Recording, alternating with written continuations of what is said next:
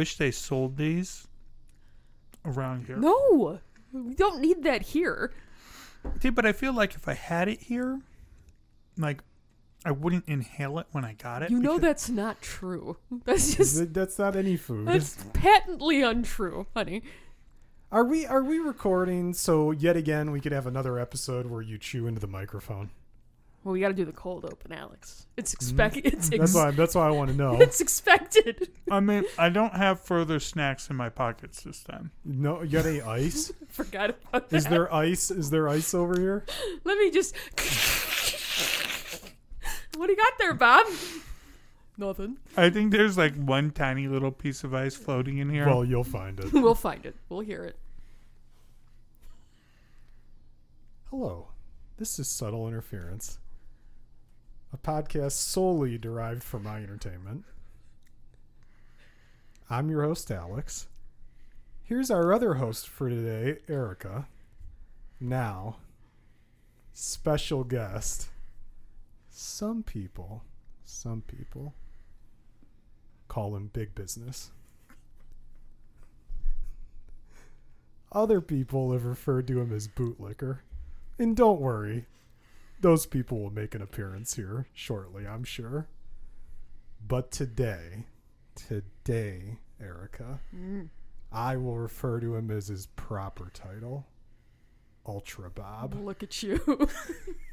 Earned on his true ultra marathon 100 fucking miles, not these bullshit piddly ultras that he claims to have run. No, They true claims ultra marathon 100 miles 32 hours ultra bob Ultra congratulations Ultra instinct, Bob, or just ultra? Bob? ultra bob Okay.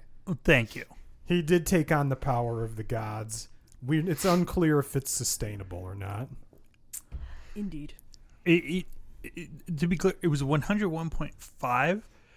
I remember we were on the tr- we were on the trail. I fucking love that they were like, yeah, you know what? You've done 100. You can do 1.5 more. hey, hey, you know what? How about you go fuck yourself? so what happened I mean, this is this is common in ultra running. Is you know, it's not like running around a track where it's been measured out and planned. Sure. You know, or the big city marathons where they have it measured to a very exact distance. You know, they they're like, "We're- we're gonna run from here to there and back, and you know, that's close enough to th- like they generally try to make sure it's at least 100 miles. It's usually like a little more and same at the other distances. It's usually at least 50k or at least 50 miles. It's probably a a little more. Okay so in this scenario they go back they figure it out later oh you've actually run 101 and change miles. Uh-huh. Let's say you collapsed three feet before the finish line. Mm-hmm. did you finish the ultra? Because you ran over 100 well, you, but you didn't finish the race. You you ran 100 miles sure but you didn't finish the race. These sick fucks. Weak sauce. that that'd be enough right there to start a riot There's so that race I went to um, back in June that I crewed and paced for my buddy Kevin. A few years ago, there was a runner who um, was at 99.5 miles and just collapsed and became completely incoherent, and he was disqualified. there was another runner. Um, uh, it wasn't the same year, I don't think, but again a couple years ago who was within sight of the finish line and could not actually move his own body. So his pacer like held him up and pulled him along to the finish. That's a good friend. And they disqualified him. What? You have to cross on your own power? Yeah. What's the rule? Show me the rule in the rule book damn it There's nothing that says dogs can't play basketball. oh in that situation dude you're like l- literally doing 100 miles or just over apparently um I- show me the rule right oh, now You're gonna tell me. You're gonna tell me no, that doesn't count because I like was on someone's shoulder for two steps. Show me the fucking rule book. Give me my fucking. Can I redo those two two steps? now, Erica. Well, we're going to spend much time praising Bob. We also must rip on him because it's the podcast. It is what we do. Yes. When he wears the buckle out in public, do you consider killing yourself in that moment? I will tell you this because he did have it on a few times, and I was like, you know what? We're a week out. Uh huh. He can have it. I'm gonna be a good wife, Uh huh. And I'm gonna keep all my comments, for the most part, in my head. I'm pretty mm-hmm. sure I said something a few times. It's very pretty. Is that like the Stanley Cup? Can you only touch it once you've won it? like Erica goes to touch it, you're like, no. No. It's my buckle. I mean, I don't really want to touch it, so it's cool. I'm not worried about getting cursed to never finish a hundred miler because I'm never going to attempt a hundred miler. So, Well, maybe if you trained for like a couple months. no, you know what? Twelve weeks. Twelve do weeks. Twelve weeks. That's all you need. I got it. I I so one of the neat things the race director does for this race is the hundred milers. Um, he gives you he actually gives you a belt.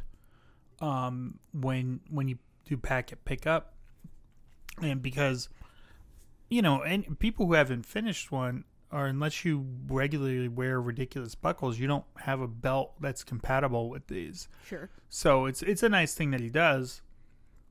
So I sat there and like I, I held the belt over my waist and they were like, Yeah, I guess that looks good and then but and they were like, Well, you can try it with a buckle and I was like, That just seems like bad luck. It's just spitting in the face of the gods. I'm good. Yeah. So I Thank didn't you. so I didn't do that and then when I went to put the belt on, it's too, Too big. Yeah. Yeah. it's too it like it barely stays up on the on the last hole. So I'm going to have to like punch another hole in that belt. But god damn it, he wore that belt buckle. Oh yes. It would have been funnier if the belt was too tight. And then he's like, well, now I have to lose weight. That and that's it. That's the That thing was gets the him- thing. that, that gets him over the hump. Not going to not going to buy a new belt, just I, I'm finally. I those final those last couple pounds I wanted to lose. It was because of the buckle. mhm. Seems legit. No, we were out a few places and he wore it. I don't remember exactly where. But yeah, and I noted it. You were like, you were like, pull, pull the t-shirt down, please. Made made note of it. Well, we had the t-shirt tucked in. We were I know. Well, you gotta tuck it in Shirt front. tuck, bad. Yeah. Not a good look. No one should tuck shirts ever. It just doesn't look good. And um, I agree with that. yeah, just be free. Just be Unless- comfortable. Unless you're in like incredible physical condition. This is true. if you're very if you're thin if you're Henry can tuck. Cavill, you could tuck the shirt in. Sure. Because if you do, you know what happens if you're Cavill and you don't tuck the shirt in, now you look fat because your upper body is so big. That's what happens. That's fair. Has Henry Cavill run 100 miles? I bet you he could if he wanted to. Give him 12 I'll give him. I'll give him. I'll give him ten weeks. 12, he's got it. He's got it. He's got it. You have to break the Warhammer addiction, but He's got to find a way to do it while you're running. Um. Uh, what was, what was I saying? so what? Yeah, no, I noted a few times that it was being worn, and I was like, "That's another book I'm gonna buy when I get to go to the Red Bookstore in Columbus." But I'll, I'll let him have it, All right. So we've we've done some ripping on Bob. We'll come back and do more. Um, as is our wont. Yeah. Yes. Now, when he finished this, Erica, like, what were you feeling? Was it like, were you proud? What were you feeling? No, I was proud of him. It's something that he's wanted to do for what, three years now, two, three years now. Set a goal for yourself. You accomplished it. Yes, of course I'm proud of him. Were you put it on the gravestone? No. How's he gonna know? He'll be dead. I'll know.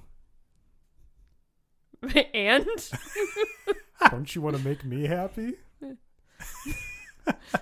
would that well, okay? Would that being on Bob's gravestone make you happy? Yeah. Don't lie to me. you don't give a shit about that. How dare you? I'm gonna get Bob.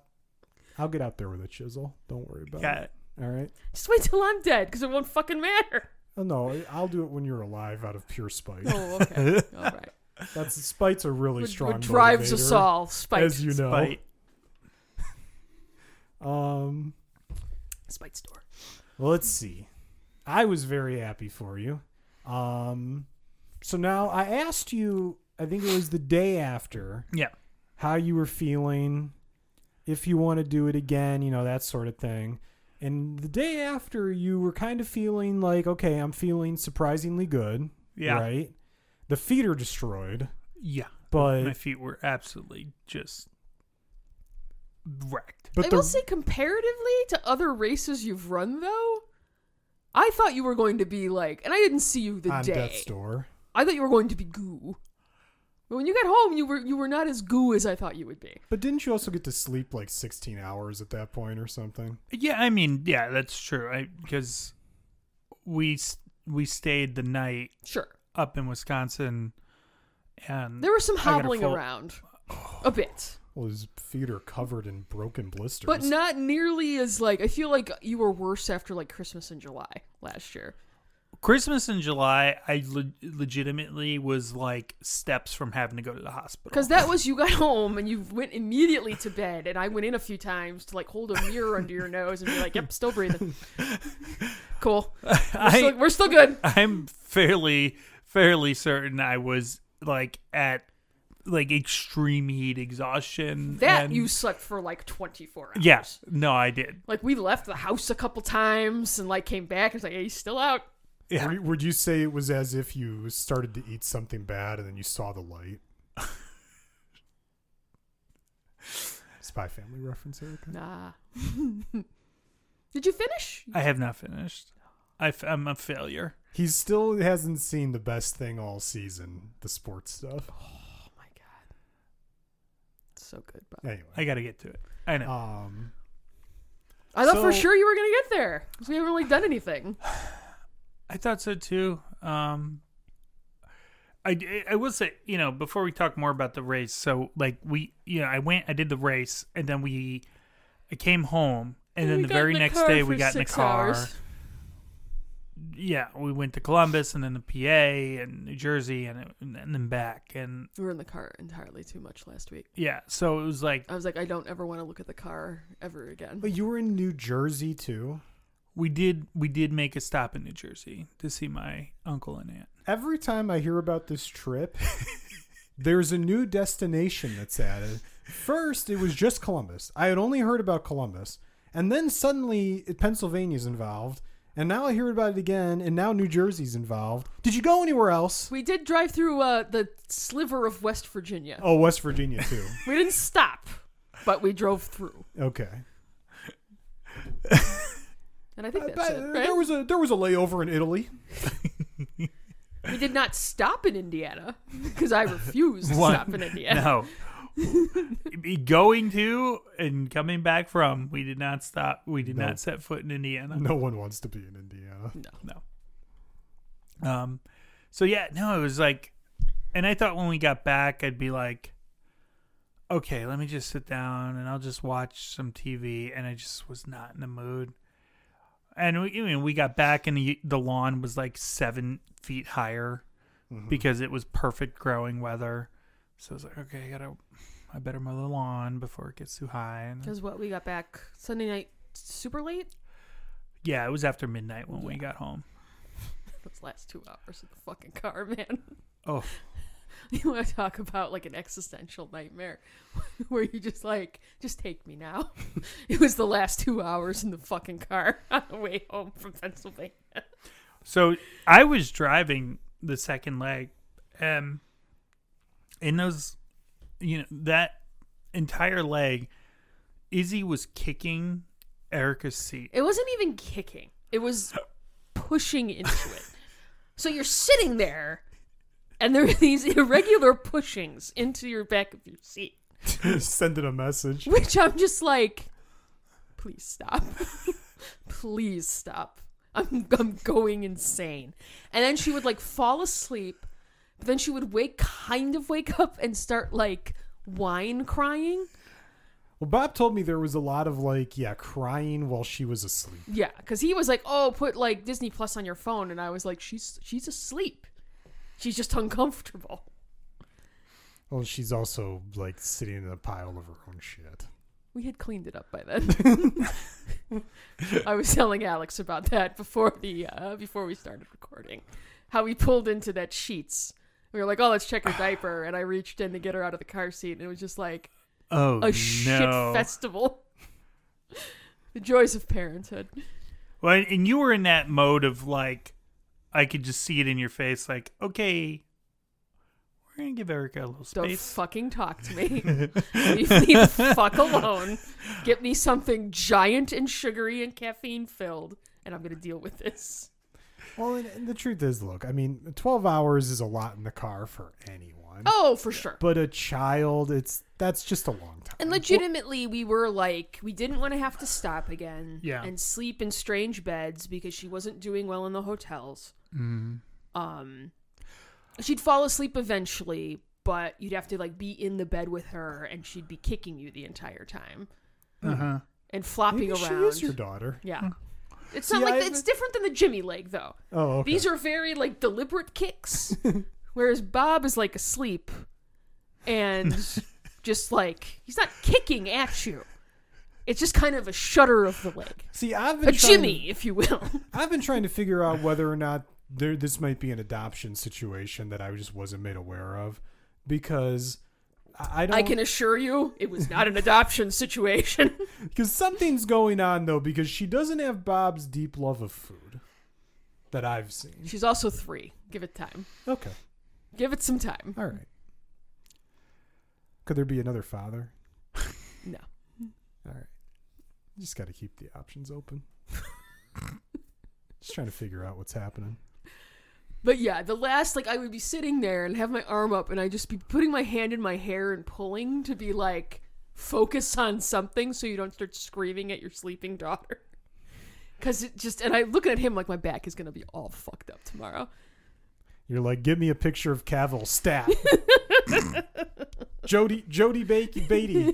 Bakey. Jody, Jody Baker. Bakey. Jody Bakey. We gotta We'll just, gotta keep fucking it up. We'll 'cause just then it's, continue to butcher her name. it's gonna be so far gone people like in the next hundred episodes will have no idea who we're talking about. Hmm, well, no one would ever say names incorrectly.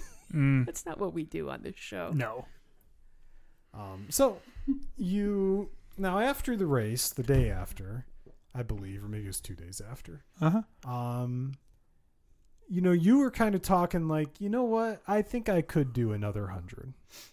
Now we're about a week and a half out from that conversation. How are you feeling about it now? Will there be another 100 in Bob's future? Don't look at Erica. Look at me. No, we've had this fucking conversation already. Okay, calm down. Calm down. We want this is a, this is a place of openness and honesty. Yeah, Don't Bob, look at be, her. be open and honest. Er, Bob, look at me. Look at me. Look over here.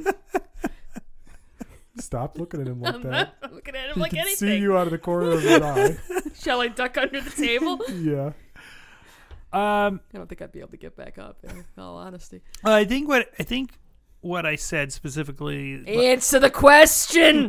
last week was like I, at the time I, I I didn't feel like I didn't feel like okay I have to run another hundred and but I also didn't have that feeling of like I can never do this again. I'm never gonna do it again either like I was just kind of like just very happy that I got it done um I do think I would like to go back and try to get under 30 hours hmm at some point Okay. um, I don't have to do that anytime soon, though. Like I'm not, like I don't, I don't, I'm not looking at the calendar and saying, oh, no, I got, I want to try and get that done before the end of the year or even next year. Like whenever I get back to it and it can fit in our schedule and, um, you know, it's something we can swing. Cool. So it, it's kind of weird because I have right now I have other goals that I'd really like to work towards. I'd like to do a sub four marathon and a sub 10 50 miler.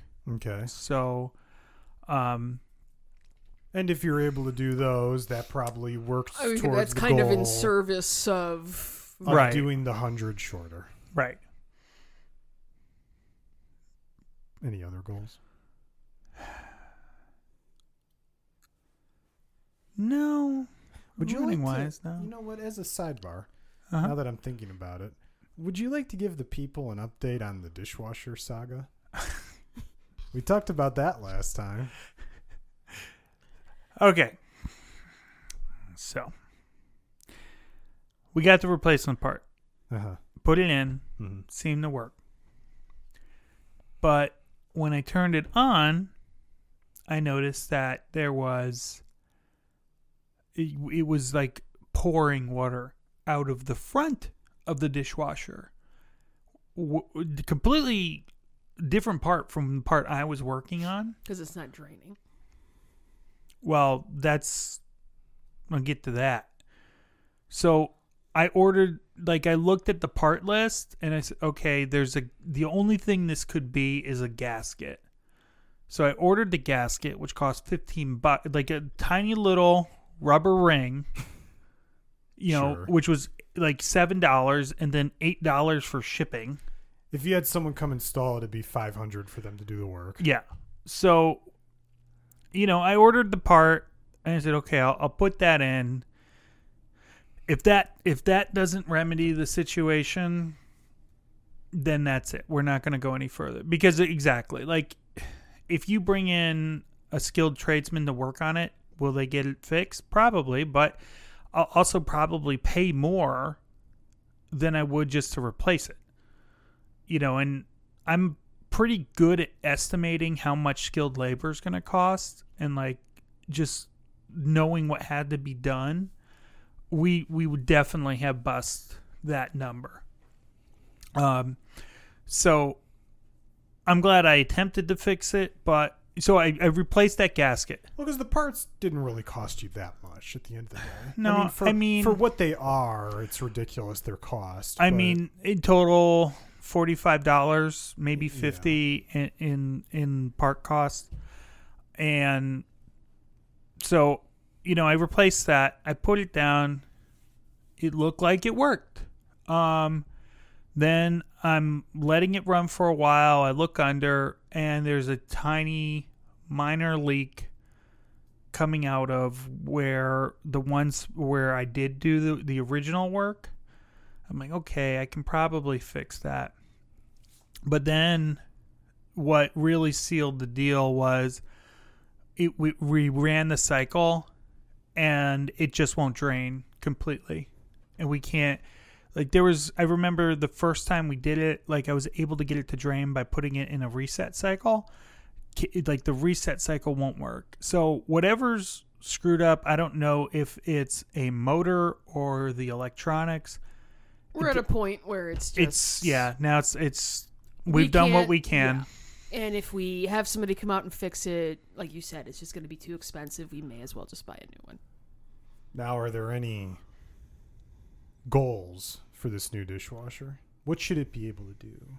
I know Bob wants like the what is it like the utensil rack? He wants the utensil rack. Uh-huh. yes I just need it to be a GE so it matches all of the other appliances. Okay. Oh, Bob doesn't like being constrained. Well, too bad you're constrained. Sorry, bro. I mean, I went to Best Buy. I looked at all the dishwashers, and the GEs were my least favorite mm. Well, that's that's a shame. of all of them. That's a problem. I mean, it just it's a it's a stainless steel front. It doesn't. It maybe has a tiny logo. Are they all stainless steel? Most of them. I can need it to match with the rest of the appliances, Then that or else we're the- getting all new appliances. it needs to be a Oh. GE. that's just Why does it have to be? because I don't want something that doesn't match with the other appliances. I would like them all to match. The threats are being tossed See, this is this is how they get you because they they get you with like, oh, you got to have all the same brand, and then like they're like, well, we'll just make shitty dishwashers, and people will buy it, buy it anyways. Why is the dishwasher shitty? Does it wash the dishes? Does it have the third rack? Does it have the third rack? Does it have the third It rack? does have the Okay, that was like your one requirement, and you were like coming just from hearing about that. We're in. Amazing. Have you- the have problem you with up any reviews? Are there reviews of dishwashers? It, um, there are reviews, of course, Are the but GEs the worst? I don't know. I haven't really looked. All I know is Because I, he was like, I don't like these, so I'm not gonna look Well, at like, it, the- even though I know my wife wants them all to the match. mi- the middle rack has these like these this row of like it's other row of jets that's like special for like cups or bottles or something, and it just looks like something that will break. Mm. And I don't like that. Well, that's a shame. I mean, we're gonna go look together. you were flashing your stupid Apple Watch right into my eyes. Kindly stop. yeah, Alex, we're gonna go look, and then we're gonna end up with a GE dishwasher. That's what's gonna end up happening. So, Would you like me to do any research? Like, would you like to know which is the best GE? If you would like to do some research, Alex, What's the price range? eh. Under a thousand. Is that a good price for dishwasher? yeah, I think so. Now, here's the question. You can get a shithouse dishwasher for like five hundred, right? Yeah. Well, here's this is the question. This is what we need to know, Erica. Yes. because we don't want future problems, right? So if you spend under a thousand, like say you spend 800, 900, something like that, Sure. are you going to end up with like a dishwasher missing the dishwasher version of say 100 pixels or something?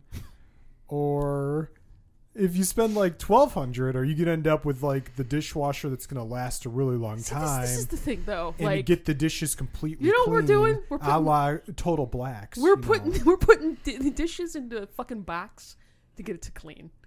Ultimately, uh-huh. my only requirement is That that it matches clean. the rest of my appliances. and not if that it- they get clean. if it does the job, no, if it does the job it is meant to do mm-hmm. and matches the rest of my appliances, mm-hmm. See, there's two requirements. I Did don't you see what the top requirement I was? don't fucking care. Number one, matches. Number two, hopefully cleans dishes. Aesthetics, Alex. I mean- aesthetics are very important. I mean, if we're being honest, I think with every dishwasher anymore, I mean, hopefully it cleans the dishes because Well, they do- all have gotta do your little rinsey rinse. they first. all got this. It's got the sensor. No, it's got, there's no. sensor. You gotta rinse it first. Put it in 30. Nah. Well, and here's something I, I, I like the big thing big thing with dishwasher. Oh, they're so quiet. I don't care if it's quiet. I don't want it to run for 3 hours. I want to be able to do a load of dishes like after dinner when we have a party and the dishwasher is done by the time dessert plates are ready. So Bob is okay with it sounding like a jetliner going through the kitchen. Well, yeah, I mean, you don't want to actually hear your guess. Do you? I all I'm saying is like they're, they're talking about like ooh 49 decibels and versus like the the louder ones are like 57 decibel. Like is that Can you tell a difference? I don't know. I don't know. I also I don't care about the noise. Clean the dishes, match the rest of my appliances. oh, so now the priorities have changed. I mean, they're basically like right on like right on the same level. Oh, okay. Look, we all know exactly what's going to happen, Alex. Erica's gonna get what she wants, I'm gonna get what I want. and then Bob's gonna be salty about it. Bob can be salty about it all he wants. He's I I, salty. I you know I I found out something today, Alex, that You're Erica's bitch. There's you know we're we're I'm not hearing a no. we're we're going you know we're we're already buying a dishwasher and we kind of hate the refrigerator oh, Alex knows about that already. oh really Yeah, we talked about that already. uh, hmm, Yeah, I have side conversations as well. interesting The fridge sucks. you know it. I know it. Let's not deny the fact that the fridge sucks. it matches. It does match. That's number one. what if the other fridges don't match? Well, if it's a GE fridge, it'll match. And by not.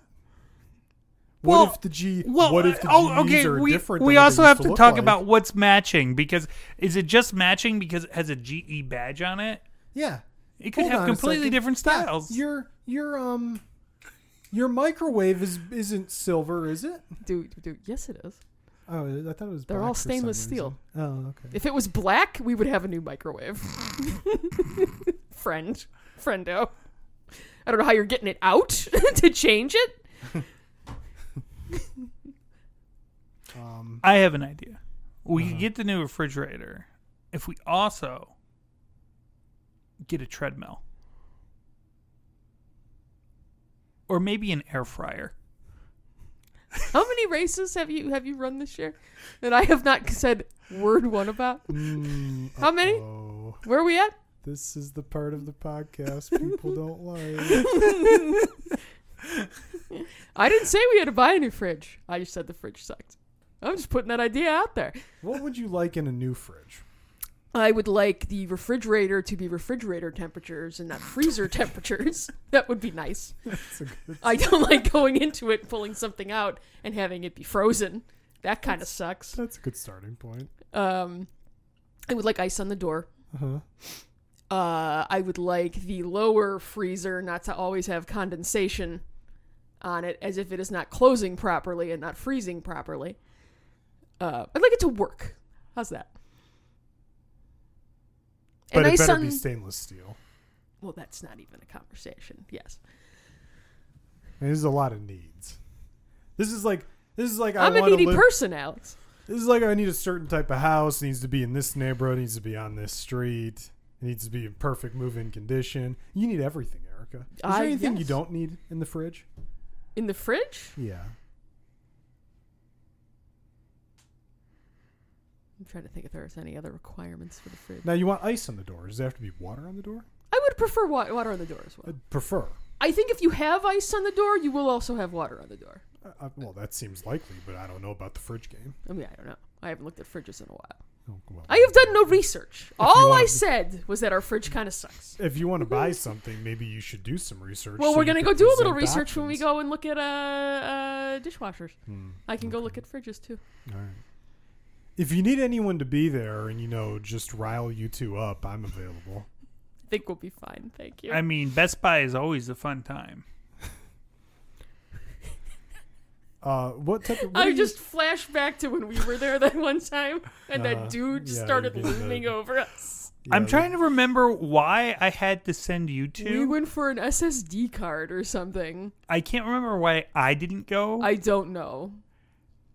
Because we wouldn't like it must have been pre-pandemic. oh Yeah, yeah, yeah. it's a long time ago. Yeah.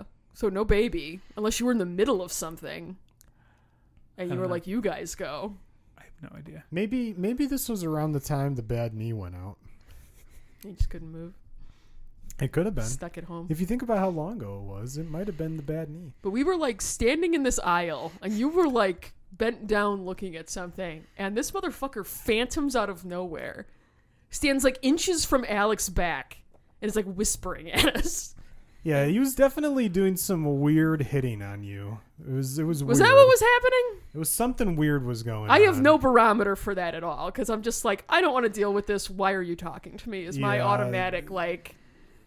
Yeah, it was like some guy with no social skills. Did you think it was a thing where maybe he didn't notice you and he was like, here's a girl standing near some computer things.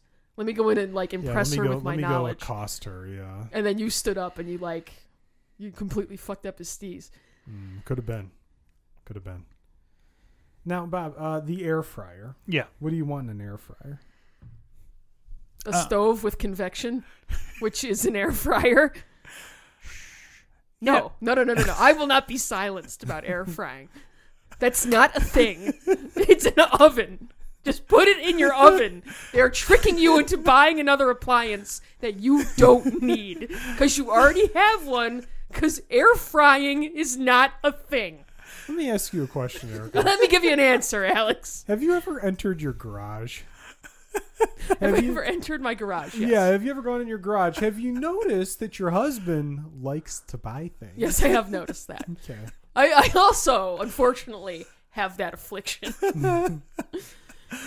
See, but he likes big purchases. see, here's the thing. As long I no, I'm gonna tell you something right now. As long as I draw breath, there will not be an air fryer in this fucking house. But here's the argument: is that air fryers use a lot less energy to cook smaller portions. Why do you fucking care about that? He cares about the earth, Erica. Like, Eric is like, you don't care about you know if you no if you Fuck cared the about the fucking environment. environment, you turn a light off when you left a room. Boom, boom. hey, Yeah. I've been better about that. Oh, not today though. I'm gone for a long time today, and that office light was just on with the door closed. In the middle of the day, The lights peeking out from under the door, just just just roasting you. taunting me. so I don't believe you give a shit about the environment when you start turning off lights when you leave a room. Hey, my inability to turn off lights is part of a disability. So Oh, there it is. Oh. There it is. That train's never late. Turn the fucking lights off. this is discrimination. Shut the fuck up. Wow, that's so much sympathy you're showing, Erica. I knew you had a kind heart. now let me ask you a question. Because I'm still waiting to get you to make the homemade Hooters wings. Would the air fryer help with that? No. Damn. Didn't we do homemade Hooters wings before? No, I'm no, I'm talking about you go buy the bag. There's like a bag you can buy with the um with the breading.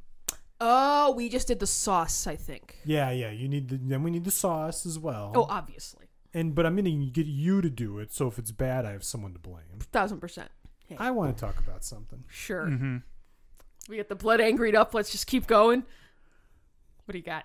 The Witcher, Let's go. season three, hmm episodes six, seven, and eight. I'm going to preface this with saying, I think these episodes were a lot better than the first five. Really? The first five, That's they were just surprising. so- they were just so boring. They're just so boring. I Erica. disagree, Like but nothing okay. happened. They were so boring.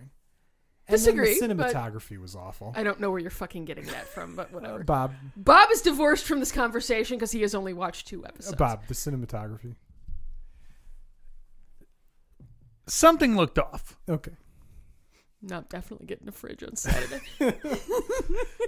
So so, I think I don't know what happened when they took this miraculous break that I'm sure didn't actually interrupt filming. You know when they were actually making it, but something happened because no, they did say when they they were not told while making it that there would be they would be split into two volumes. okay, well But anyway, go there ahead. was some sort of divine intervention because the cinematography was better. All the sets didn't have like a cheap sci-fi channel look. Um, I honestly have no idea why you think. I mean, everybody has their opinion, Uh, but your opinion is wrong. no, I'm right. No, incorrect, so anyway, moving on. Moving on from the state of being so correct. and yet so wrong. Um, no, I, I, uh, I, I, you know, it's like I'm not gonna say that they were like great episodes or anything. I think they were fine. Sure. I am. It's like it's like okay, you're watching them. It's like, well, this is the end of Cavill, huh? Like you just kind of. It's like it's weird because there's not going to be a. Well, because here's no the sort thing. of clean break. I have seen a lot of people be like, "Well, they said they were gonna." It's they. He didn't. They didn't find out he was leaving until well after filming. No, no, I mean I get that. It's just it is weird to think like, oh, we're just gonna like the next season's gonna start and suddenly it'll be the least times worth. It's going to be jarring for sure. I'm just looking forward to if there. I'm wondering if there's going to be any sort of in-universe explanation or if we're just continuing on. I'm going to tell you this right now. I don't. happens. I don't want it addressed. I don't want Yeah. an in-universe sex explanation. I, I know they have said that there's, and I think I know what they're alluding to because in the books there's some stuff in like the far future of people like looking back and like talking about like the myth of like The Witcher. Uh, spoilers for the books, I guess. And I, in theory, you can kind of play with that. I don't. I don't want to talk about it. I don't want it addressed. It's a new. Dude. I think it'd be better not to. Let's just let's Just just, go. go. Let's just go. We all Yeah, know. Everybody in the universe knows, except your boomer parents, because they don't fucking care. They're gonna watch either way. It just it is what it is, and let's just go. Well, I do think if you, it would be funny if you don't know, right? Like you watch The Witcher, but you have no idea anything that's happening around it, and suddenly you start up the next season, and it's like, wait, are we following a different Witcher now? What is going on? Like, oh wait, that's. I will bet you a thousand dollars. I see what you did there. That there are going to be boomer parents who do not realize. I think they'll know it's a different person. They might think something's off. Isn't he like much younger? I mean, Well, what's what's be- Cavill? Cavill's like forty, I feel like I feel and like Liam's like thirty-two or something. He's a little bit of a baby. Okay, so he's gonna look younger unless they age him up. I know, we'll see. They don't do that on that show. Because there were supposed to be like 20 years passed between the first episode of season, or no, the second episode of season one and the sixth episode, and they did nothing to age Jaskier up because they were like, we kind of forgot, which is like the greatest thing in the history of the universe. Well, I was gonna ask. So, uh, I. What's going on, Bob? You got something? Give me some questions. Oh, you're just leaning in like you. No, this is just funny because every time he has a very specific way of asking me questions about The Witcher, and I will know that he's going to ask me something about The Witcher depending on the cadence of his voice. okay. And it tickles me Um, to no end. But Okay, anyway, so just if anyone's listening to this and they're trying to wonder why the fuck I'm asking a stupid question, I've only played The Witcher three. I didn't play one and 2 I didn't read any of the books. Mm-hmm. Sure. So my base of knowledge on the Witcher franchise is just The Witcher three, and I understand the video games didn't like follow the books beat by beat either. well, the video games take place after the books. Okay. Um, It's like 10 years after the end of the last book. So they don't All- really cover all of them or just three. all of them. Okay. I haven't played 1 and 2. I've only played 3, but it's Yeah. my understanding that they take place 10 years after the end of Lady of the Lake. Okay, so my question is because if you are playing the video games, like Yennefer is still Okay, appear. you're you're looking at me like what what? Lady of the Lake. That's the name of it, the Lady of the Lake. Yeah. Because I, I, I, My handle is Lady Near the Lake, and I've had that for longer than I knew about. no, no, no, Yes. no. I, I just, I have a vague idea of what happens at the end of the Witcher arc. hmm Thank you, Wikipedia. And that name is I'll tell you something right now. that- Interesting. That, article does nothing for that book because I read that first two, and I was like, I'm never reading this shit. But then I ended up reading them, and I was like, wow, that did nothing to help anybody. Moving on, Alex, your So- question. Okay, so in in the games, Yes. I mean, and, and probably just because it's a game and we want the female characters to be hot and everything, but like Yennefer and Triss still appear to be very young. Is that they look young? Is that just the like changed your appearance through magic shenanigans Yes. so you always look young? So it's brought up in the books that for the sorceresses, they uh, go through that, and I think they in the first season you see Yennefer has that kind of trans uh, transformation. right. Everybody kind of has that, at least the sorceresses do, because they find that, at least in the books, they explain this, and if I'm remembering correctly, because it's been a minute since I've read them. The uh, uh, dudes are allowed to age and get a little bit more like, oh, look how old and wise I am. But the women, they're like, you guys need to look young, so because that's the only way anybody will take you seriously. And you want the kings to be like, "Oh, you're hot." Basically, Okay. Um. Huh. I was trying to. So okay, so we have the thing where oh my god, I can't remember her name. Who's like the leader of the Tissaia. Tissaia, yeah, yeah, yeah. She does the whole thing. Okay, now this is spoilers if you care. Well, we're these. going to be talking about very spoilery. We'll just say the entire season three of The Witcher. We already talked Sure. about the first volume, but we're talking spoilers for season Yeah, three. so if you haven't so watched it yet, Yeah, if you care. skip ahead if you care. Right? If you don't, I know Sass has already seen the episode, so we're Okay. good. Um, so you know, Tissaia does like her big, uh, constant, endless lightning strike that clearly like Fucks her up. drains the life out of her body and her hair goes gray and everything. Like, so is that? I, I mean, uh, it's like I'm just trying to think of like the in-universe reasons here, like. Because she's staying constantly young, but yet What I she would uses all this power. Is because the- we're doing it's it's a language of cinema thing, and they feel that they had to show a in de- some way just how much she she gave to that Okay. spell would be my my guess Okay.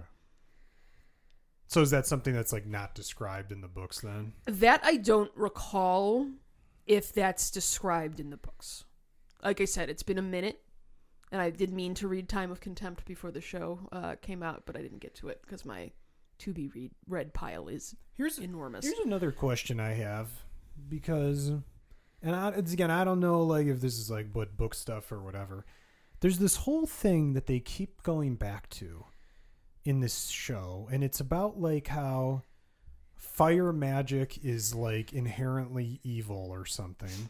It's not that it's inherently evil. It it costs something. Okay. Because I don't remember this in the video games being a thing. No, I don't think it is. Is and it I'm in the not books? sure that it. It might be a bit in the books, because the stuff at Sodden Hill in the first season happens kind of off screen in in the books, and it does take a lot out of Yennefer. Like she's blind for a while, she's very weak for a while until she kind of Mhm. sorry honey. Until she comes like comes back. Like they didn't in the books she doesn't lose her powers like she did in the second season which was stupid and they shouldn't have done.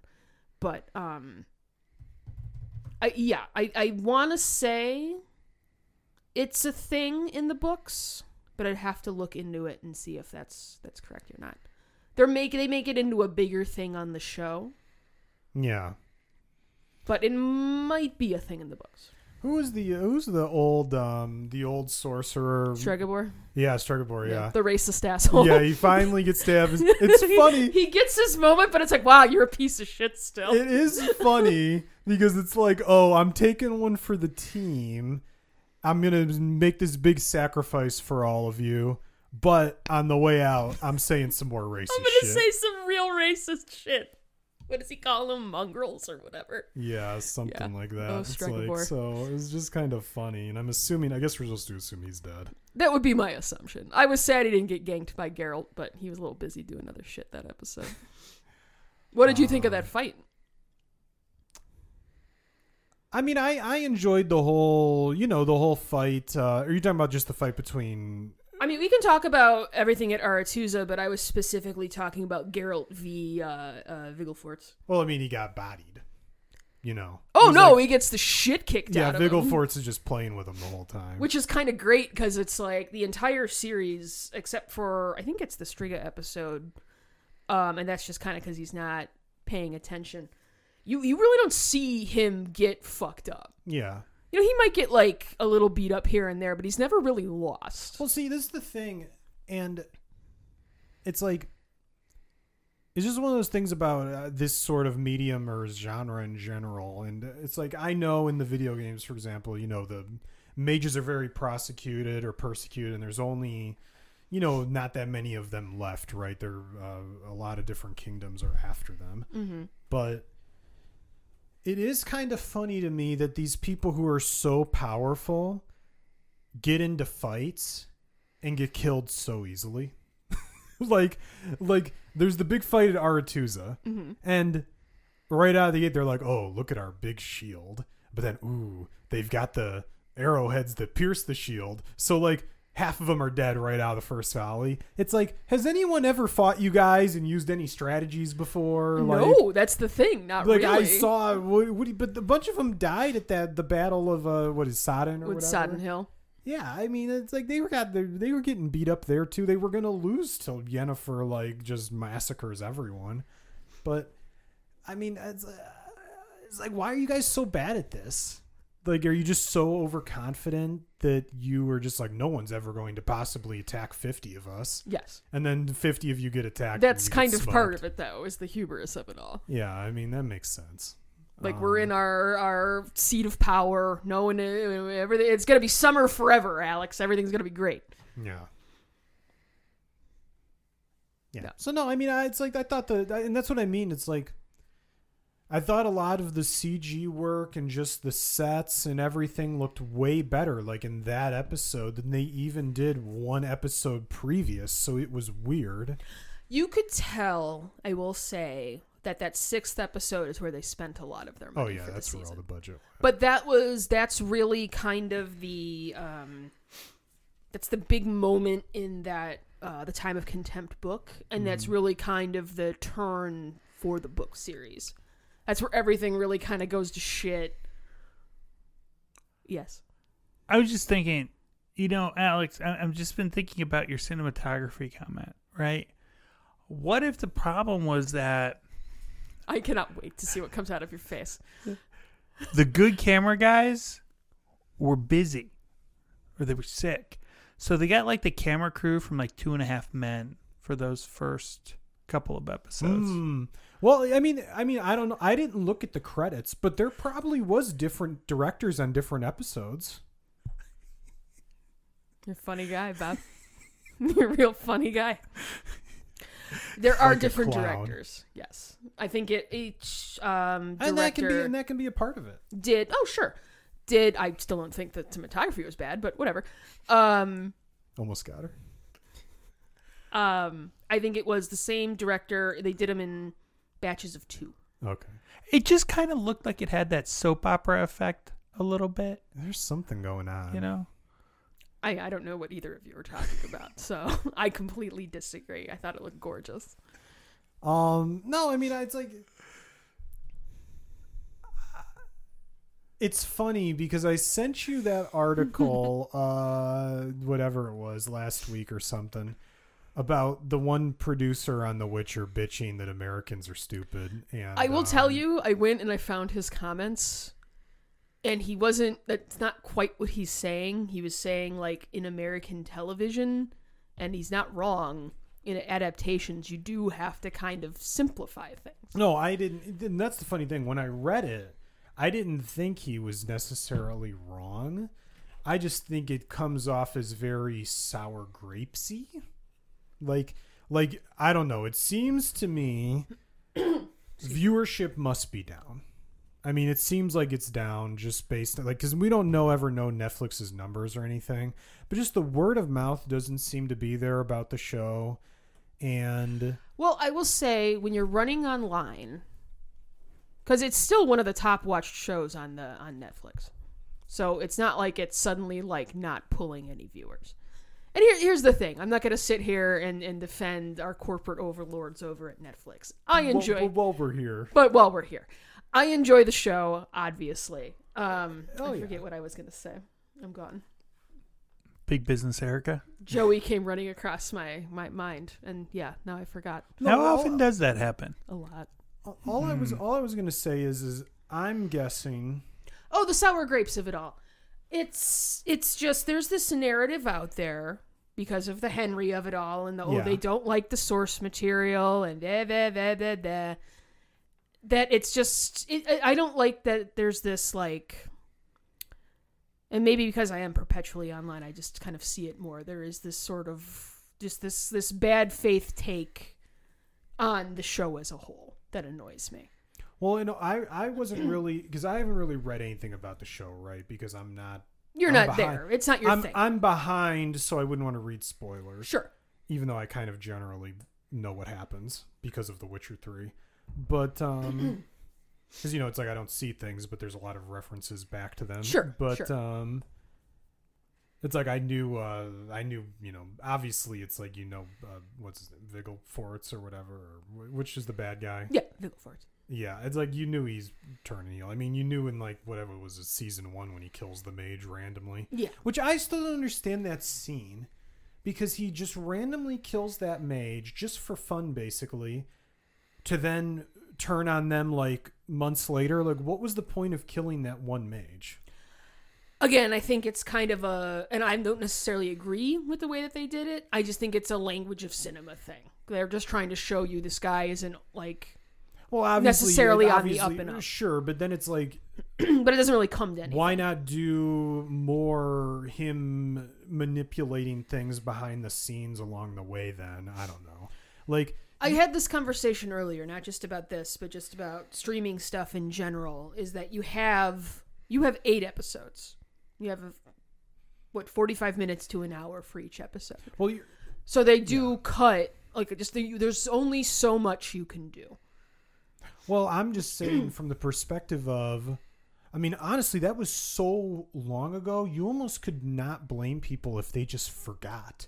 oh, I don't because I think the in- time between seasons is insane. The, I think that was the was that maybe the last episode or the second to last episode of season one. That might have even been the and last then we go episode. all the way to the sixth episode of season three. So there's like, you know, 18 episodes in there, maybe, where Vilgefortz is just kind of portrayed as being this nice guy who's like trying to have um, what's her name's back? Uh, Tissaia. Just Tissaia de Vries, yeah, or whatever you say her name.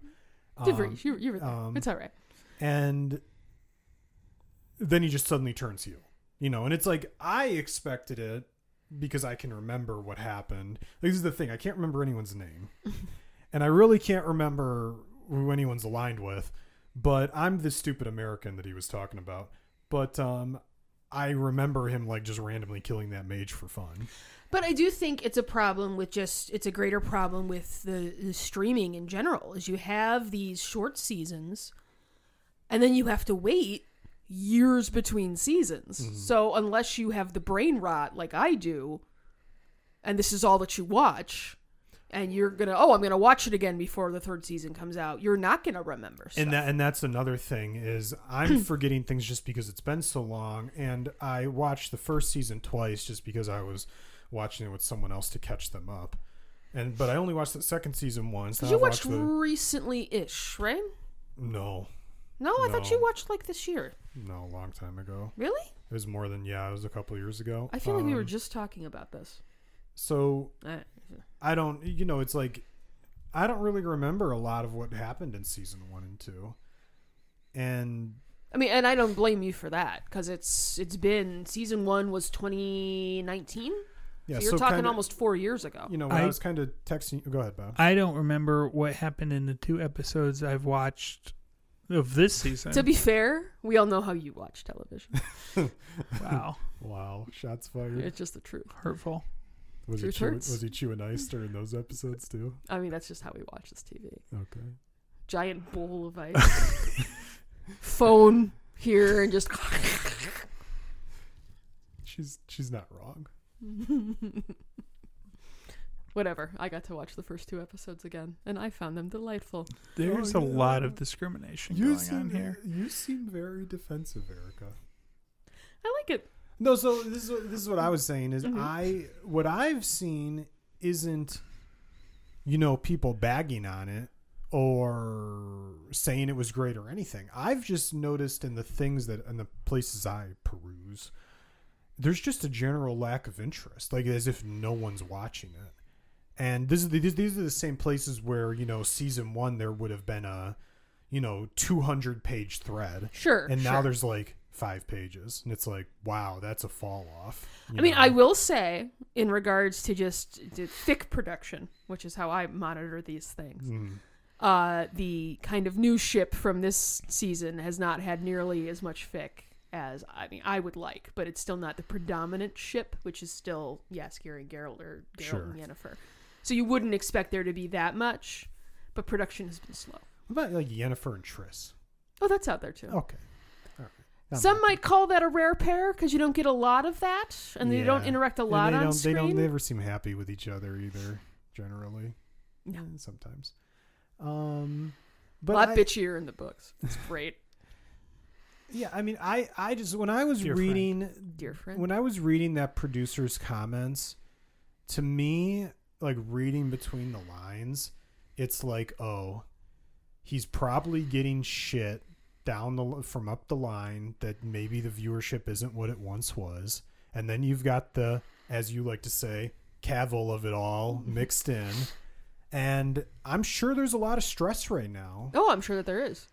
and you know then people are watching it and maybe they're not like over the moon like they were about season one you know you're still trying to recover from whatever season two I can't remember it so i don't even know what people weren't happy with I do also because it, it went pretty far off of the books, and the stuff with Yennefer was kind of like, what are we doing? well she just didn't have her powers like the whole frickin' season And that's an annoying trope. And that doesn't Yeah. happen in the books. And it's just kind of like, what are we? And, and if it was in service of something a little more interesting, I think it would have been fine. But it kind of wasn't. well and we, we've talked about this before you know you and i were talking about the halo tv show earlier but you you get this thing and it happens in everything where some team of writers comes in for a TV show or a movie, some sort of adaptation, and they say, I'm smarter than this guy. you know the guy who wrote the thing that's super popular and everyone loves? I'm smarter than that guy, and I'm going to put my stamp on it, and I'm going to change things, and people are going to like it. I'm not. And that basically never works. Well, and what I wonder, because I really did feel like, as a, a book enjoyer, and even uh, to a because they're not adapting the games, I love the the Witcher three. I felt that this was a course correction versus last season. I really enjoyed this season. To me, it's probably the best one they've done so far. Personally, I don't know. It's been so long that I can't. No, no, no, no, yeah, yeah, yeah. So but I really enjoyed it. I liked, and it's. I don't want a one for one adaptation because if it was one for one, I'll just read the fucking books again. I like to see like how do you interpret this? How are you gonna like do this scene? What are you gonna include? And for the most part, I thought. And I'm trying to think if there was anything in the book that I was kind of like, oh, they didn't do that. That's a little disappointing. But in this one, they kind of touched everything I wanted them to touch on mhm. and gave me a little bit more that I didn't even know that I wanted. Which, thank you. Um, yeah, I mean, I was. It was funny because I was texting you. So, what happens, uh, Bob? Just to give you like a quick summary, is uh, Ciri interacts with some sort of crystal. I don't even know what the crystal is. What was that? It's those monoliths that are Okay. around, yeah. yeah, yeah, yeah. which aren't really in the books. That's kind of a show thing, Okay. which they kind of went hard on with season two and have, have tried to pull back a little bit because it's like, what is this? It doesn't make a lot of sense.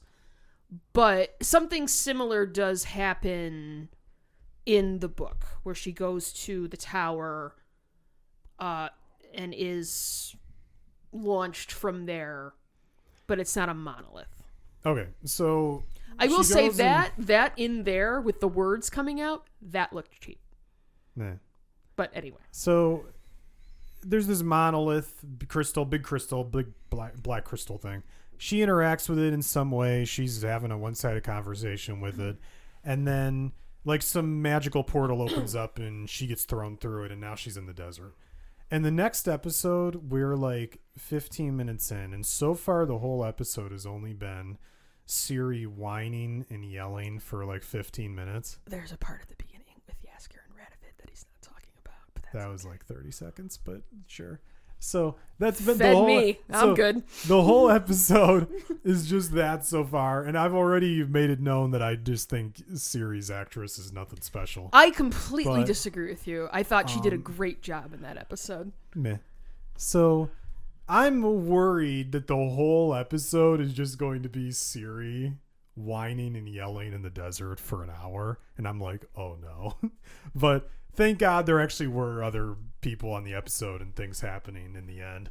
But I just it's like that episode did. It's like that episode didn't really land for me though, because I don't know. It's like she's on her journey of self discovery or something, and then Well, and that's right out of the books. Sure. But then she has like this weird thing at the end with again, I feel like I'm supposed to know characters that I don't know. So like there's a woman in a hood and she takes off the hood to reveal she's what's her name?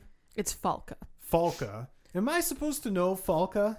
Yes. But not we haven't seen the character they've Yeah, I mentioned know. I knew we hadn't seen her. they've mentioned her in the past. Okay. But this is the problem with having years between seasons. If you don't have uh, someone steeped in the lore to sit there, like this is what I do when I go and I watch with the girls. They pause and they look at me and they're like, "Explain, please." Yeah. It's like, "Gotcha." I do appreciate that they're like, "Hey, can you explain this?" And I'm just like, Yeah, you don't give a because you don't care, Well, you're not "Something's watching, going so- on." and you aren't actually watching. You're on, you're on your phone. I'm watching. Hmm. Come on. You just said two seconds ago you don't remember any of what happened in the first two episodes. Okay, there's the king dude who seems to be somewhat incompetent. His younger brother is a hot guy you're shipping with Jaskier. Sure. And then there's old That's what you dude, got. Cool. old dude Old dude. who is really built for his age. Graham McTavish. and like and you know he he likes to be whipped and Ciri So you poked And Yennefer- It's funny where you Bob poked the head up to see what was going on. Ciri and Yennefer are just running around the countryside just doing things I'm trying to get to Aretuza. sure I mean that's That's all you got. I- there so was Geralt's not in the show you're watching. Well, Geralt. Well, no, Geralt had the really awkward like we're running around the world together, but we're not talking at all for the Sure. you know the entire first episode or whatever. Part of the first episode. Sure. Uh, so, see, I did watch it. like 15 minutes of two hour long episodes. Nice job.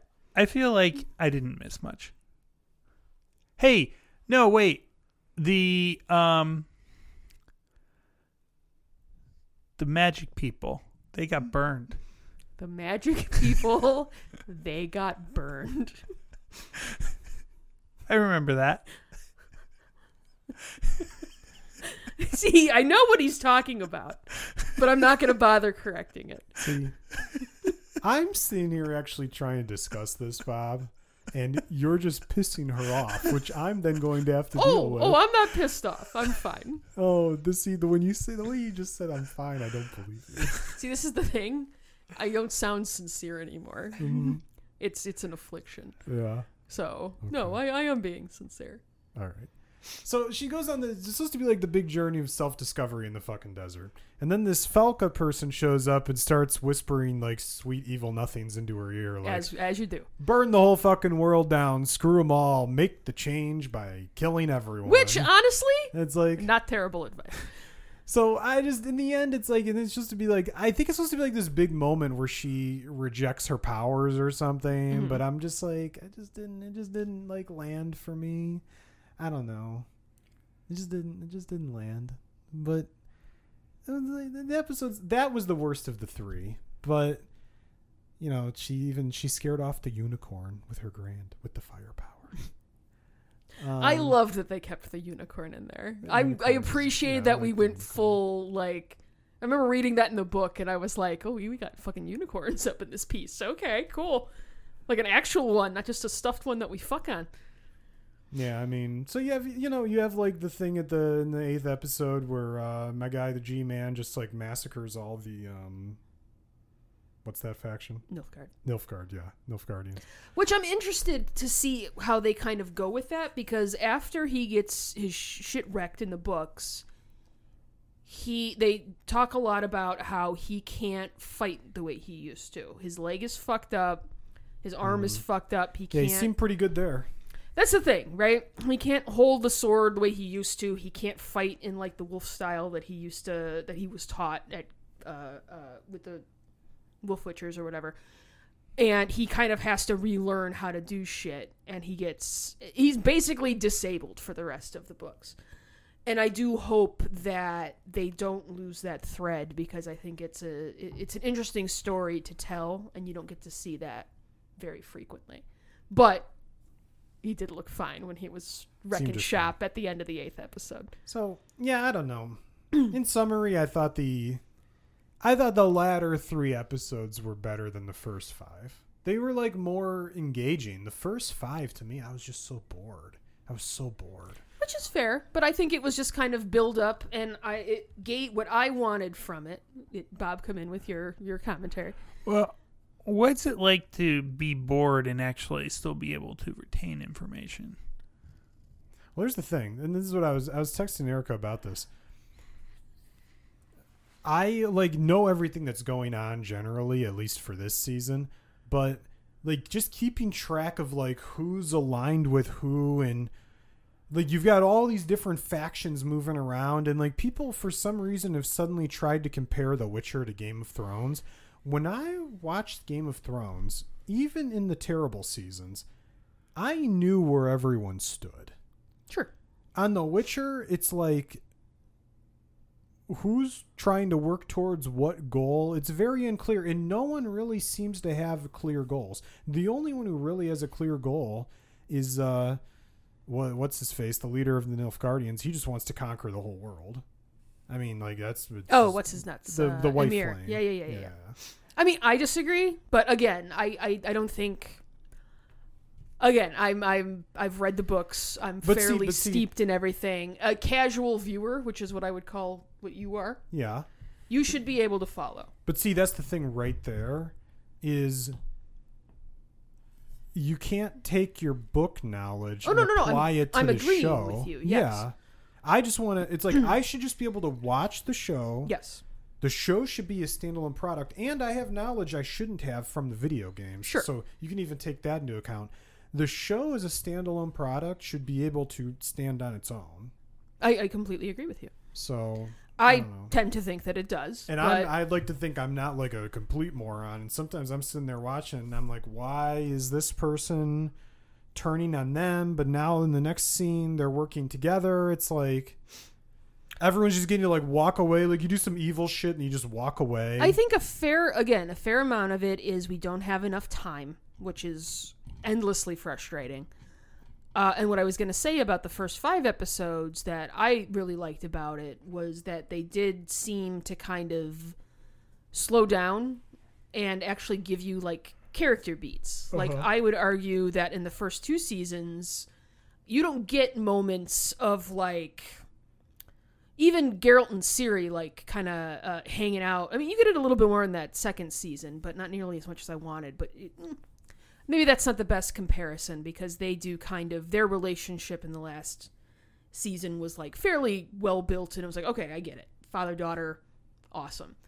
But in those first two seasons, like with Geralt and Jaskier, they don't even seem like they're friends. yeah. And in this season, it was like, okay, you've given me a few moments where it's like, all right, they actually give a shit about this guy. He's not just like following after them for no reason. Well, that yeah, that's another thing. Is kind of to that point. All of a sudden, Yennefer this season is very like lovey-dovey with uh, Geralt in a way that she's not in the first two seasons. I mean, they were a bit in that first season, but you really only get like two episodes of them. Yeah, And the one is they're just fucking, and the second one they end up breaking up. So you don't get you don't get a lot of time with them. And Yeah. that's because of the eight episode structure. Which is frustrating because it's like and, and then in that second season they're not together much either. So those few scenes really have to do a lot of heavy lifting and they don't necessarily get you where you need to go. But then in this season I felt we got a little bit more of that and it was like, okay, I, I understand this relationship now. so Or I got what I wanted out of it. What I again, I, I having read the books and wanting to see that on the screen. So, though I did think it was funny that it was like they spent that time to like do that, and now everybody's kind of going their own separate ways at the end of this season. yeah. So I think you know, in summary, So you're a big rating guy. in, What's your in rating? sum- in summary, I think um, Mr. Witcher producer man is right. I am the stupid American, but my rating for the whole Mr. Witcher producer guy. yeah, I don't know, man. It's like a, it's like a six. It was fine. It was I think that's what you gave the first five last time we talked. It was it was fine. I'm I'm assuming it just doesn't get canceled outright. I think I am gonna watch more with the least Hemsworth just to see how he is. I'm curious. I think you got to give it a couple episodes just to see. but um, it's like right now what they're actually taking advantage of is my deep need to finish everything I start, basically. but Well. I will say what they've said is that they season four is, I think, basically written. And again, none of this matters because it's Hollywood and they can do whatever the fuck Yeah. they want. And well, and this might and this show could easily be a casualty of these ongoing strikes. could be. We'll see. I, I mean, a lot of shit's going to get killed because of these strikes. So we'll see.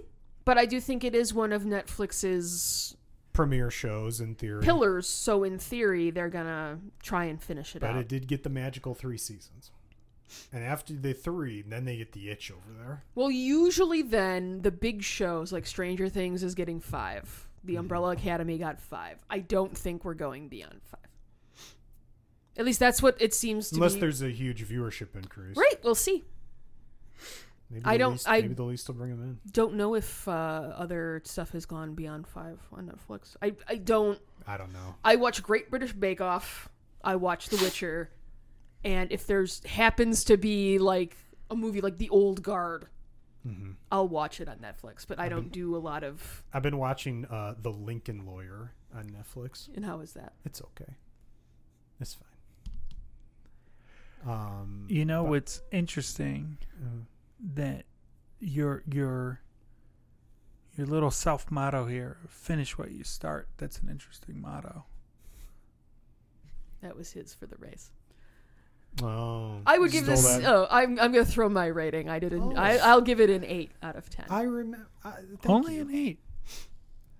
Interesting. now there's stuff that annoyed me I too. think that neg- my negativity has brought her down. I No, I I've think cut I said eight point. for those first five episodes too. There was stuff that's again, I I want I want more.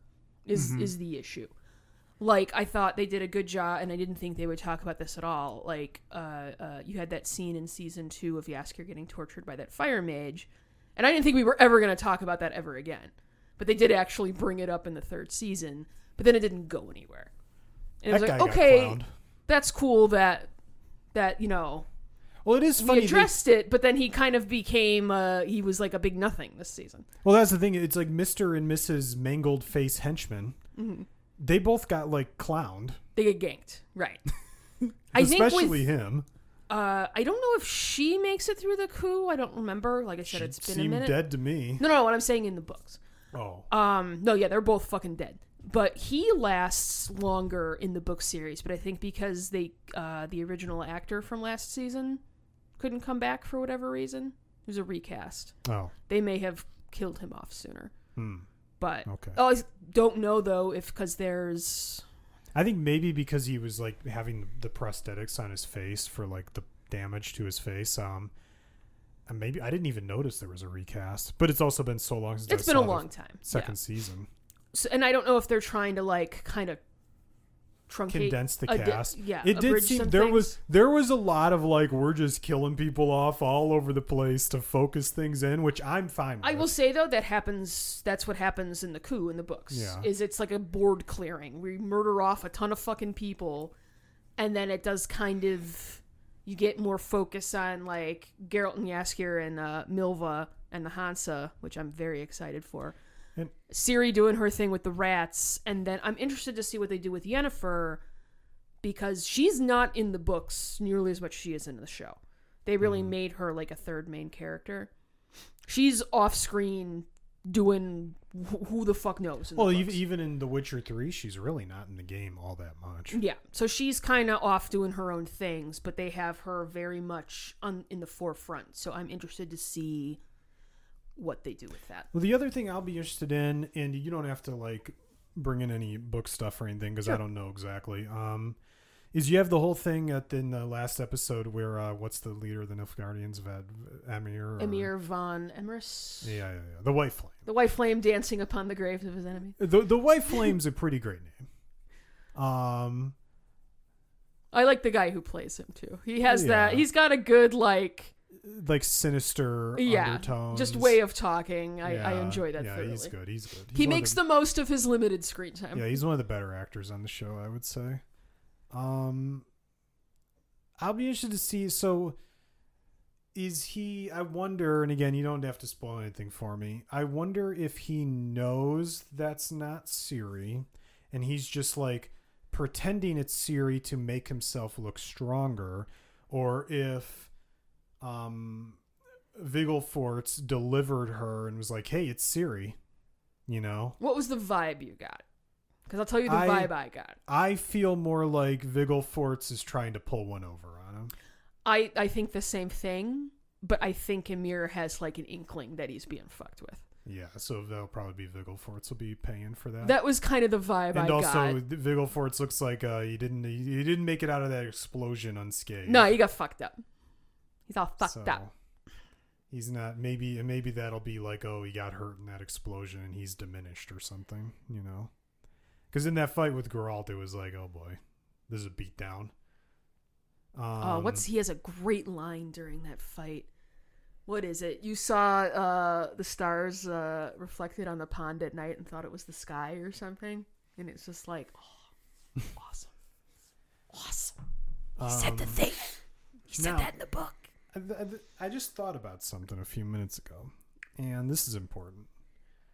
I think Bob should be thanking me for playing such a large role in him finishing that ultra because I noticed in the picture when he had finished the marathon, Mm-hmm. he was wearing my shoes.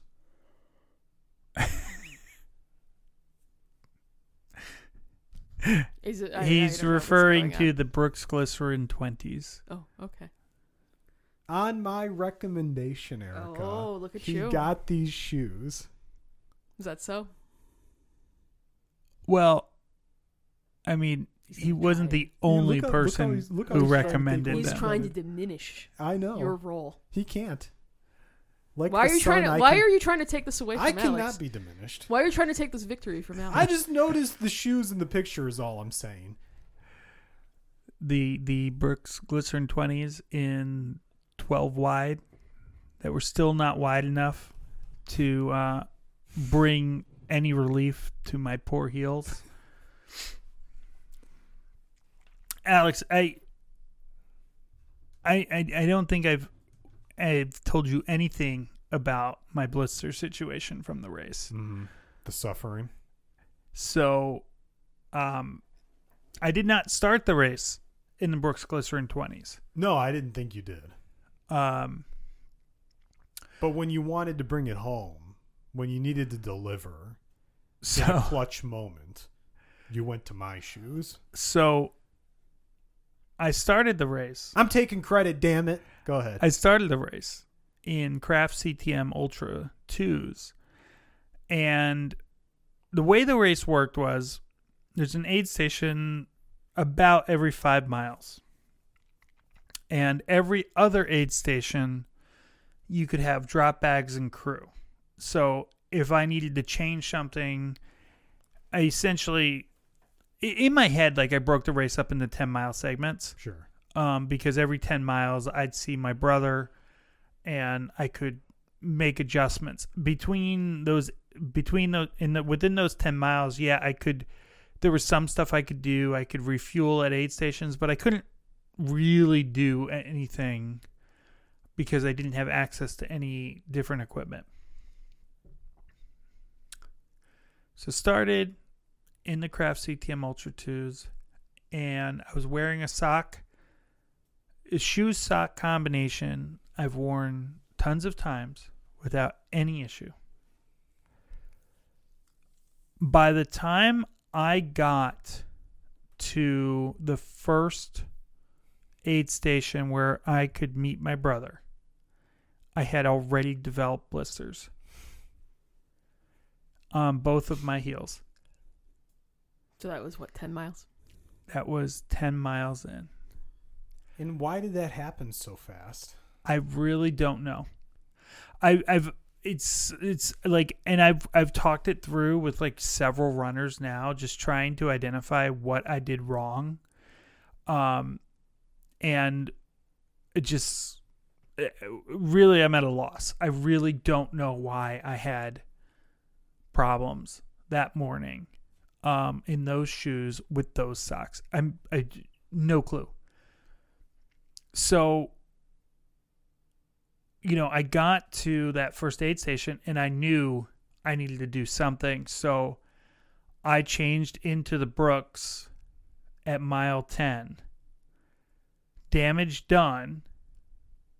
And so for the next 90 plus miles, every step I took was ow, ow, ow, ow, ow, ow. I worked this out it worked out to something like 185,000 steps I took where every step was ow, ow, ow, ow. Now, when I got to But that speaks to your mental toughness, Ultra Bob. Legitimately because like i'll tell you what. No. Absolutely not. Well, I knew, and I, I told you, and I told him going into this race, I knew if it was just a mental thing, he'd be fine because you're, to your credit, completely bonkers out of your mind. So I knew as long as like a leg didn't break or you didn't pull something or whatever, Yeah. that you were gonna finish. if there wasn't a and i think we did talk about this right when Yeah. you came over for uh you came over to eat one night i feel yeah, like yeah, there was there was some poor cheese adhesion pizza. Uh huh. It might have been afterward. I, I don't remember. But yeah, we had talked about how, like, barring some, like, devastating, decimating injury, you were going to drag yourself across that finish line. Yeah.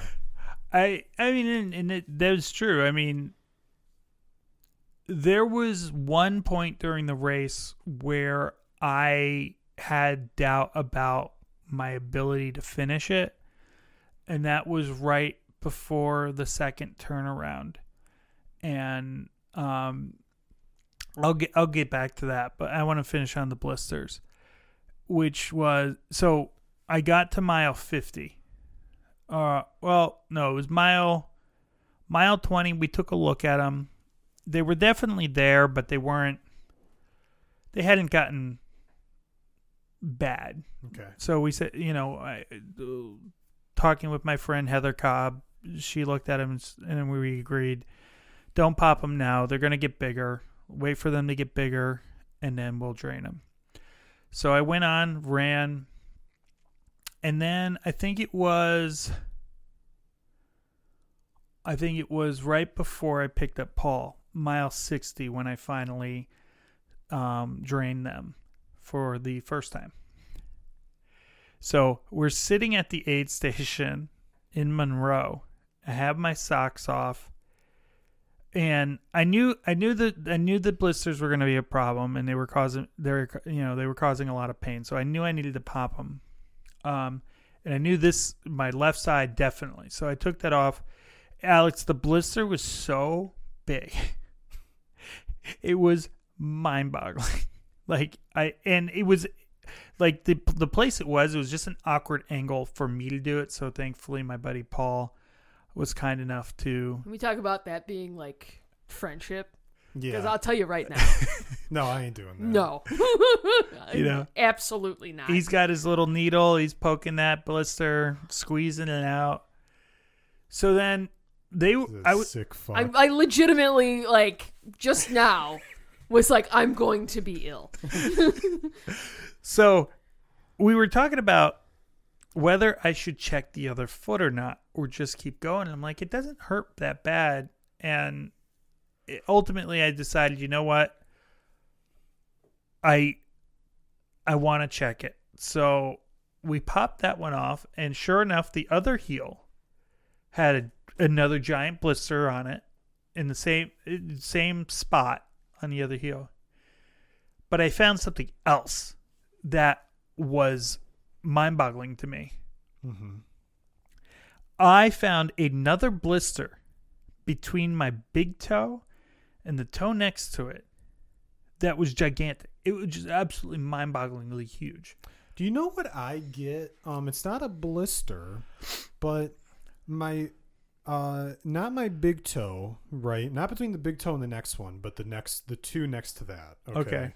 So like whatever your middle toe and Uh-huh. the one to the left. You know what I mean? Yeah.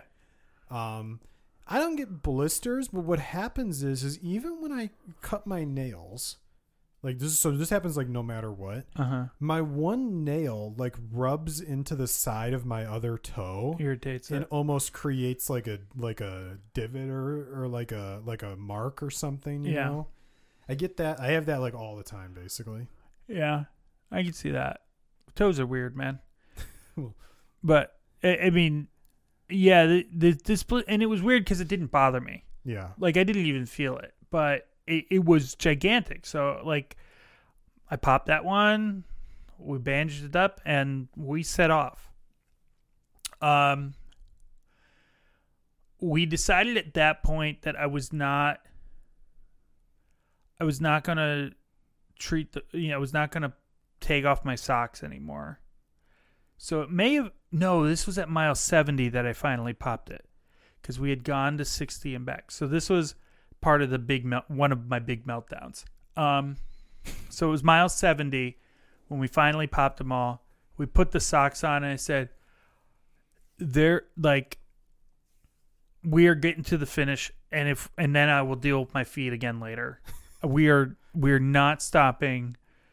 I'm not taking my shoes and socks off again unless I get like stabbing pain. Well, because you don't want to even create the opportunity to give your mind a chance to quit. Yeah. I I mean it's at that point it was more of just a matter of just I need like I was it was taking longer than I thought I would take and I just was like I just don't I- I can't afford another long aid station stop. Yeah. I mean I could have. I had You had sev- another I had four You had a fair amount of yeah, I had plenty of time left like but I didn't want to. So Well, and also like the longer you're out there, the more likely your body just shuts down on you or something. Yeah. So what was interesting? like, no, I'm fucking done. Well, man. Well- you- th- you're 32 hours into something. oh, I oh, mean, legitimately, any- yeah. it could be anything. It could Yeah. be anything. So I mean, most um, it, what was interesting was I was pretty okay at the race until um about mile 48 is where things where I started having trouble. I got to mile 48 and I I I came into that aid station, the Hollywood aid station, and I was starting to feel lethargic and I really slowed down a lot. Kind of walked it into that aid station, ate a bunch of food, you know, went just took off walking and um started I was feeling a lot better, kind of picked it up again. Got to the next aid station, fueled up, went got going and I, I had really picked it up a lot. It was feeling a lot better. Between that aid station and the next one, so going into mile 60 um I was starting to feel rough again. And um I got there and mile 60 is where I picked up my buddy Paul who paced me for the last 40. That's a true friend. Again, we're, we're popping blisters on your Oh, we're we're gonna we're, feet. we're, gonna running give, 40 miles with give, you. We're gonna give Paul all the credit. Yeah. Oh yeah. I've met Paul once. I listened to him talk. Certified sick fuck, but seems like a great guy. I mean, we took off leaving w- w- from the Monroe aid station. So the the layout of the course is it's an out and back and out. So you basic you do the same trail section of trail basically three times. Um, there's there's a little bit on the first two laps extra. Um, and I won't go into too much detail on it, but it's more or less the same section of trail three times. So we're going out and um we start off okay and then not terribly long after we leave that aid station I start really struggling with the sleepies and just keeping my eyes open like to the point that I'm like I'm kind of fumbling around the trail. Like Paul's really working hard to keep me on my intervals and like it was pretty rough. And that Was it was it nighttime at this point? yeah, by that time it was nighttime. Okay. Yeah. So So you don't even have the sun to help you. Right. Are you talking about the hallucinations yet? No, no, no, we're not there yet. um so we you know, we're we're going and um and I- I'm I'm all over the place. I'm a like half out of my mind. Um we were we had hoped to be at the turnaround around one o'clock. I don't think we got there till three. So it you know it was just not going great, but we were moving, and that's all you need to do. You Yeah. know, I, it was on that stretch that I had my first hallucination, and so he's got a headlamp. Now I wasn't wearing my headlamp.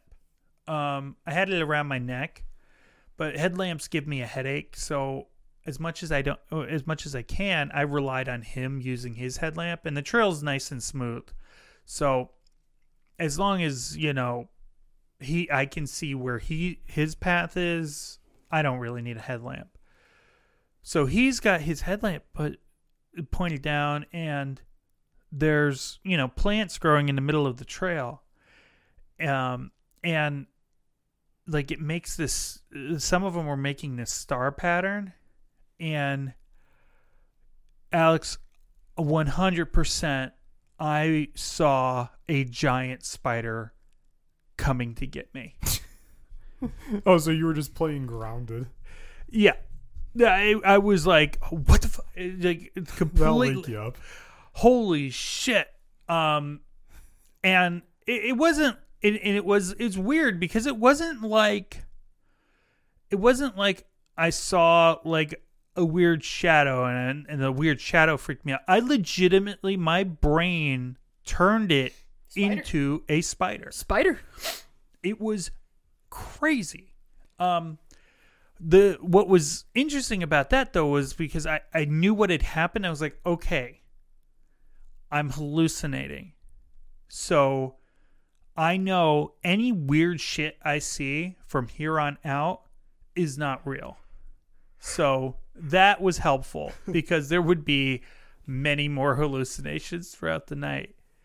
When we're when we're right up to the mile 60 turnaround, it was the only time in the entire race the idea of dropping even entered my mind at all. And it wasn't even like I want to drop.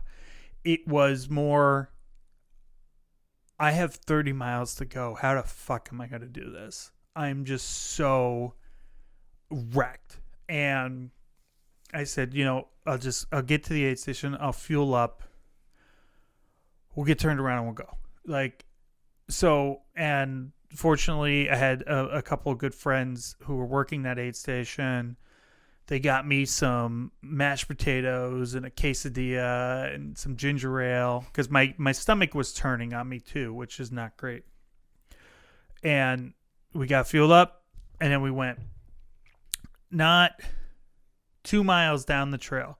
It was actually so the the trail actually cross uh, the race starts in Illinois and then it it goes into Wisconsin and, and you're only in Illinois for maybe 2 or 3 miles. So it's really not much. So I think it was shortly after we get back into Wisconsin is when I can't keep my eyes open. Like I'm legitimately Paul told me that he would look back and I just have like my mouth open uh, and like head tilted back and I was still running. I was literally sleep running. I love that basically you at numerous points almost died, and uh, you're like, you know, I think I'm gonna do this again. Right. Yeah, that's the thing. I don't want to try to do it faster.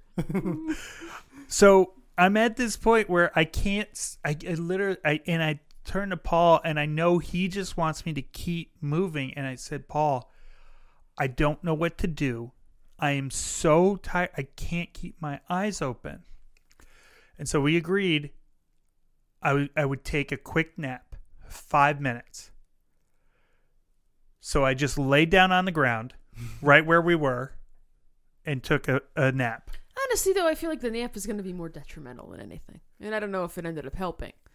It completely helped. Oh, okay. Yeah. What do I know? Well, how often how often am I on the couch and I knock off for like two seconds, and then I'm like up It's for It's usually longer than two. okay. Some some of those like ten minute naps are the best ones for like getting another four hours of energy out of your body. It just resets you f- in some way, and and no, I just lay down for a couple minutes. He, he he said I got seven minutes because he got distracted and was like looking at shit in the sky.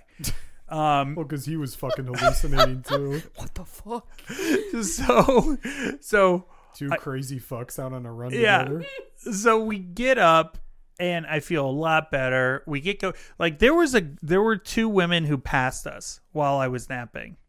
and and then I got up. I felt great. We caught back up to them and passed them, and they were like, "What the? F- what eh, is even going on here?"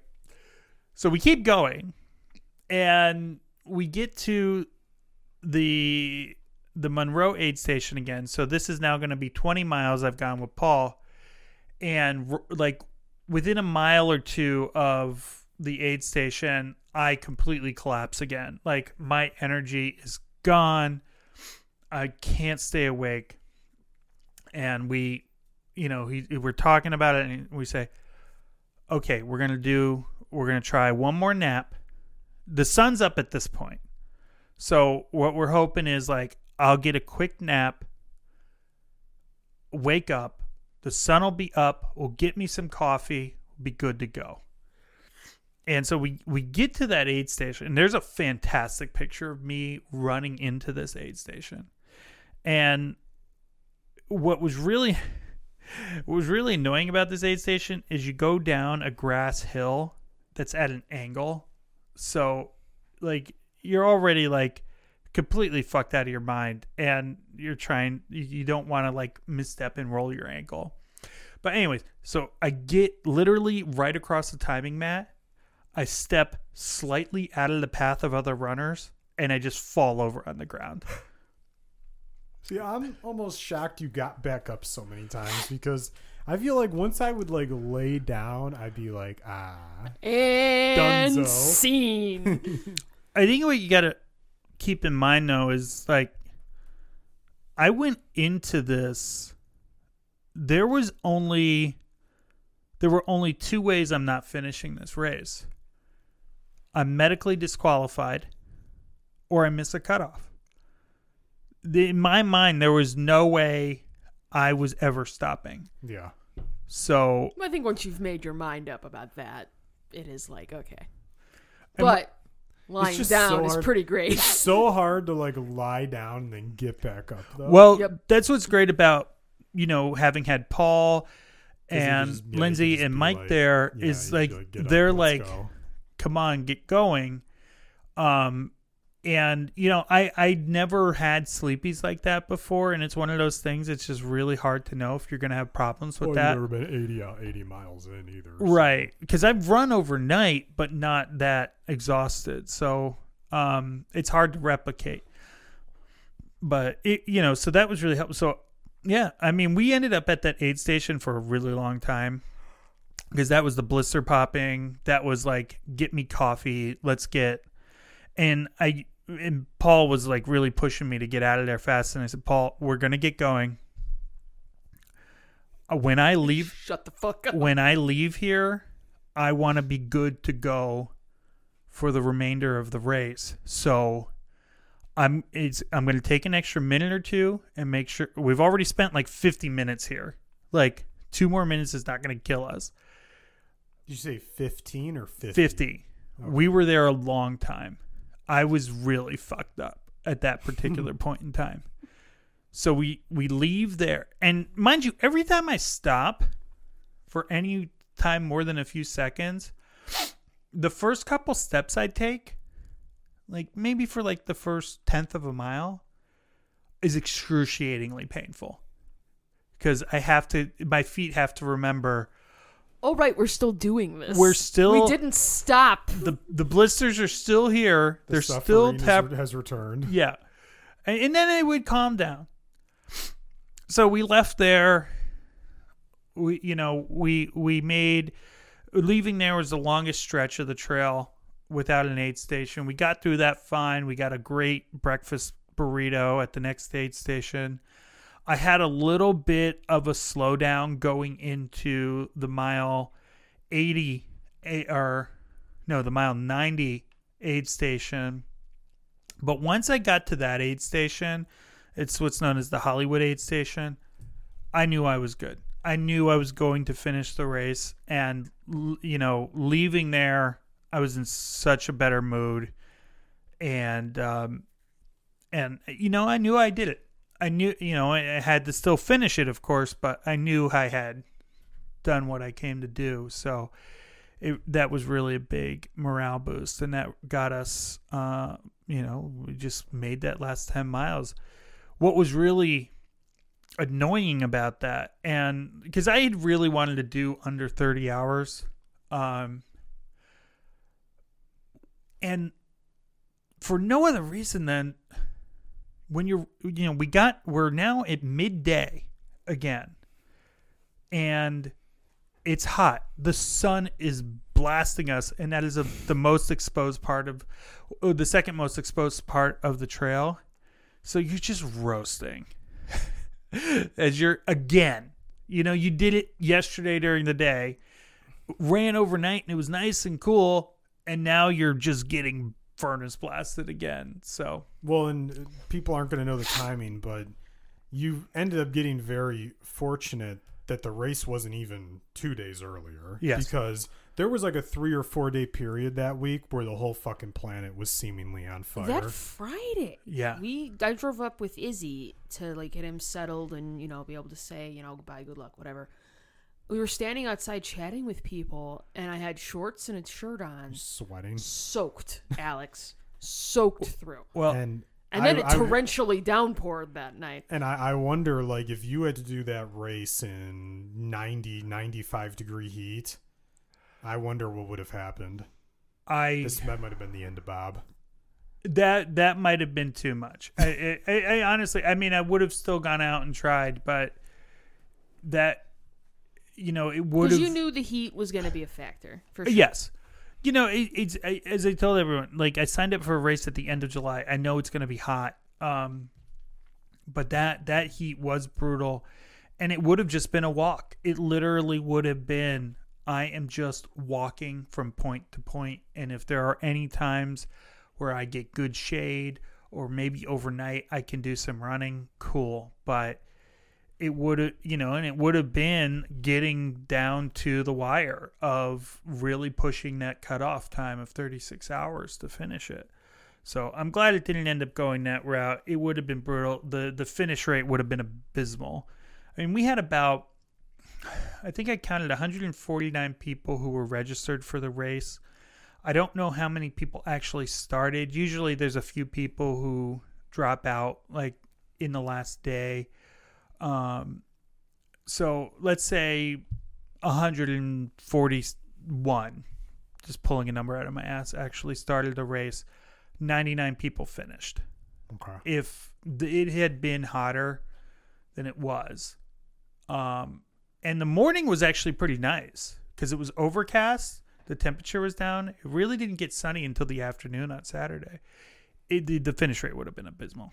So You know, uh, before Bob started, Erica, I sent him a text uh, letting him know that if he didn't finish the race, he'd be personally letting me down. Just one one more little thing there for you. just just Just throw that little- in. Just Yeah. a little And, and while he was out there, I sent him my own brand of motivational texts as well. oh, did you? Yeah. Mm. Yeah, I'm sure it really pushed him on. um, See, I don't think I texted you at all during the race. I think I was texting uh, your brother Yeah. for updates. Yeah. now, see, I Yeah. want him to look down at his Apple Watch and be like, fuck this motherfucker. So interesting story about that. Um, because I used my Garmin watch to to actually track the run, and I had to do like I had to recharge it mid race. It um it would have been close, but I I did recharge it during the race, and that was annoying, but it worked out fine. Um, so I did have my Apple Watch on, and I put it in low battery mode, and I turned off heart rate monitoring on it. And it actually lasted the entire race, which I was really surprised by. So, did you only have the two shoe options? Is that why you went to the Brooks? Because I thought you had told me you didn't like that shoe for running. So I had one other shoe option. Uh, well, technically, I had two other shoe options on me, but functionally, I had one other, which was a uh, Hoka Clifton 8 in 12 wide. So th- there was a, a size up for me and wide. Um, the the thing about I wasn't crazy about the Brooks the first couple times I ran in them. Um but the more my but I wanted them in my quiver because of how much cushion they have and um they were they were sized up. So if my feet swelled like they'd be it, they could accommodate my foot better. So um ultimately I switched to the Brooks because my the toe box works a little better for me in the Brooks than it does in the Hokas. So I didn't go into the like I thought the shoe I started in was going to be good for the race. And the other two shoes were really just backups if uh, my feet swelled. And I didn't expect to have to switch to one of those shoes so early in the race. So how many how many miles do you like on a shoe? Like now you put like ninety on those Brooks just in that race. Are those done now? No, they're you- not could done. You do more. I could do more. Yeah, I they're they're not going to get as much life out of them as if you know I had put 90 miles on them over like 5 runs or or more or like 10 runs, you know, um cuz that much damage in one go um the shoes Doesn't have a chance to recover. right. But um they'll still get some life out of them. Um I'll probably get 350 miles out of them before I you gonna like put those? You got to put those shoes in like a case. That's like the shoes you ran your first ultra in. Yeah, I keep those, right? I, you know, I'm not. I, the only shoes that I feel attached to that I want to keep are the shoes I finished my first marathon in. Hmm. Um, and I have those shoes marked. Um, If I could just put like a maybe a recommendation in for the Brooks. I mean, in Mhm. the glass case, it could be like Coach Alex's recommendation, or you know, I mean, obviously. you could, you, we could have them bronzed, and they Uh-huh. could be set um, in front of my gravestone. Oh, see. Yeah, I'll put them there after I chisel. Now, your wife doesn't care enough to chisel your accomplishments into your gravestone. But- Correct. But, but, Bob, in all seriousness, uh, m- me more than Erica, we're very proud of you. Aw. ah. Sorry, I'm scrolling through. Yeah. Very proud of you. Scrolling through Joey says- Beatty she says that pictures. she's laughing. Yes. Gifts, actually. Well, if we if you come up with more things to talk about, we can come back to it. But I have a topic I'd like to discuss. Please don't bring up Microsoft. And no, it's not Okay, Activision Blizzard. Thank you. That's dead for now until you know they buy them in whatever a couple weeks or something. Um, no. So I sent you an article.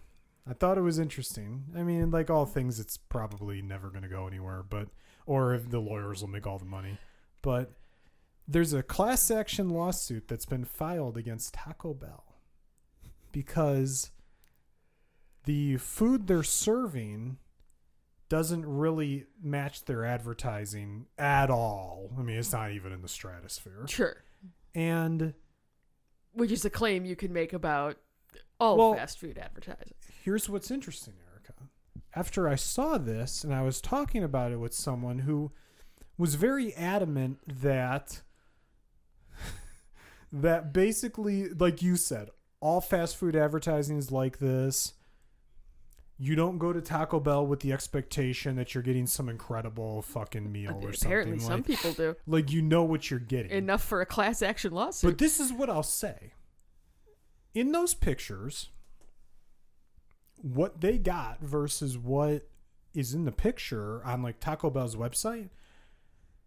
And what I'm focused on, I want to say what what I'm focused on and what I think the lawsuit is focused on isn't like, oh, I didn't get this picturesque, you know, perfect taco. sure, it's just not even close. it's that the quantity of food isn't even anywhere close. It's like the quantity was like a quarter of what's in the picture, maybe. hmm And I do think that's some bullshit. I would agree. And I went and I tried to look up things that I've had like maybe in the past year or two and just try to get a feel for okay, what do I kind of remember getting versus what's in the picture on their website? And I looked up, you know, for example, I looked up McDonald's, I looked up Panda Express, I looked up Jersey Mike's. Um, those are I don't know if I looked up anything else, but those are like the three I looked up just to like because you know you're thinking kind of like you just did, like oh well they're all just like basis for comp- well, I mean, and you look at like McDonald's advertisements, and it's a like a pristine burger, right. and you get the food, and it doesn't look anything like it, but it's still a patty with right. And and this is what i'm kind of saying. I'm not going in there expecting like the patty to have like the grease You're not expecting a steakhouse burger. pouring off the Right, sides right, like yeah. it does in the pictures Right. i'm not expecting that but when you go and look at say a mcdonald's burger or uh, you know a sub from jersey mike's or whatever like the orange chicken at panda express that's what i always get they were pretty comparable in terms of like the picture Mm-hmm. Sure. compared to what I normally kind of see, just in terms of quantity. And Taco Bell, I looked up what I would normally get at Taco Bell, which is just like your basic soft shell taco. It's not even close. And I think there is something that I mean, Jersey Mike's is actually under advertising, I would argue, because you go look at their subs on their website, there's probably twice as much meat on the actual sub when you get it. So Right. I mean, I think honestly, in terms of the ones I looked up, there's kind of something there because they're kind of advertising what you're getting, whereas Taco Bell is straight up false advertising.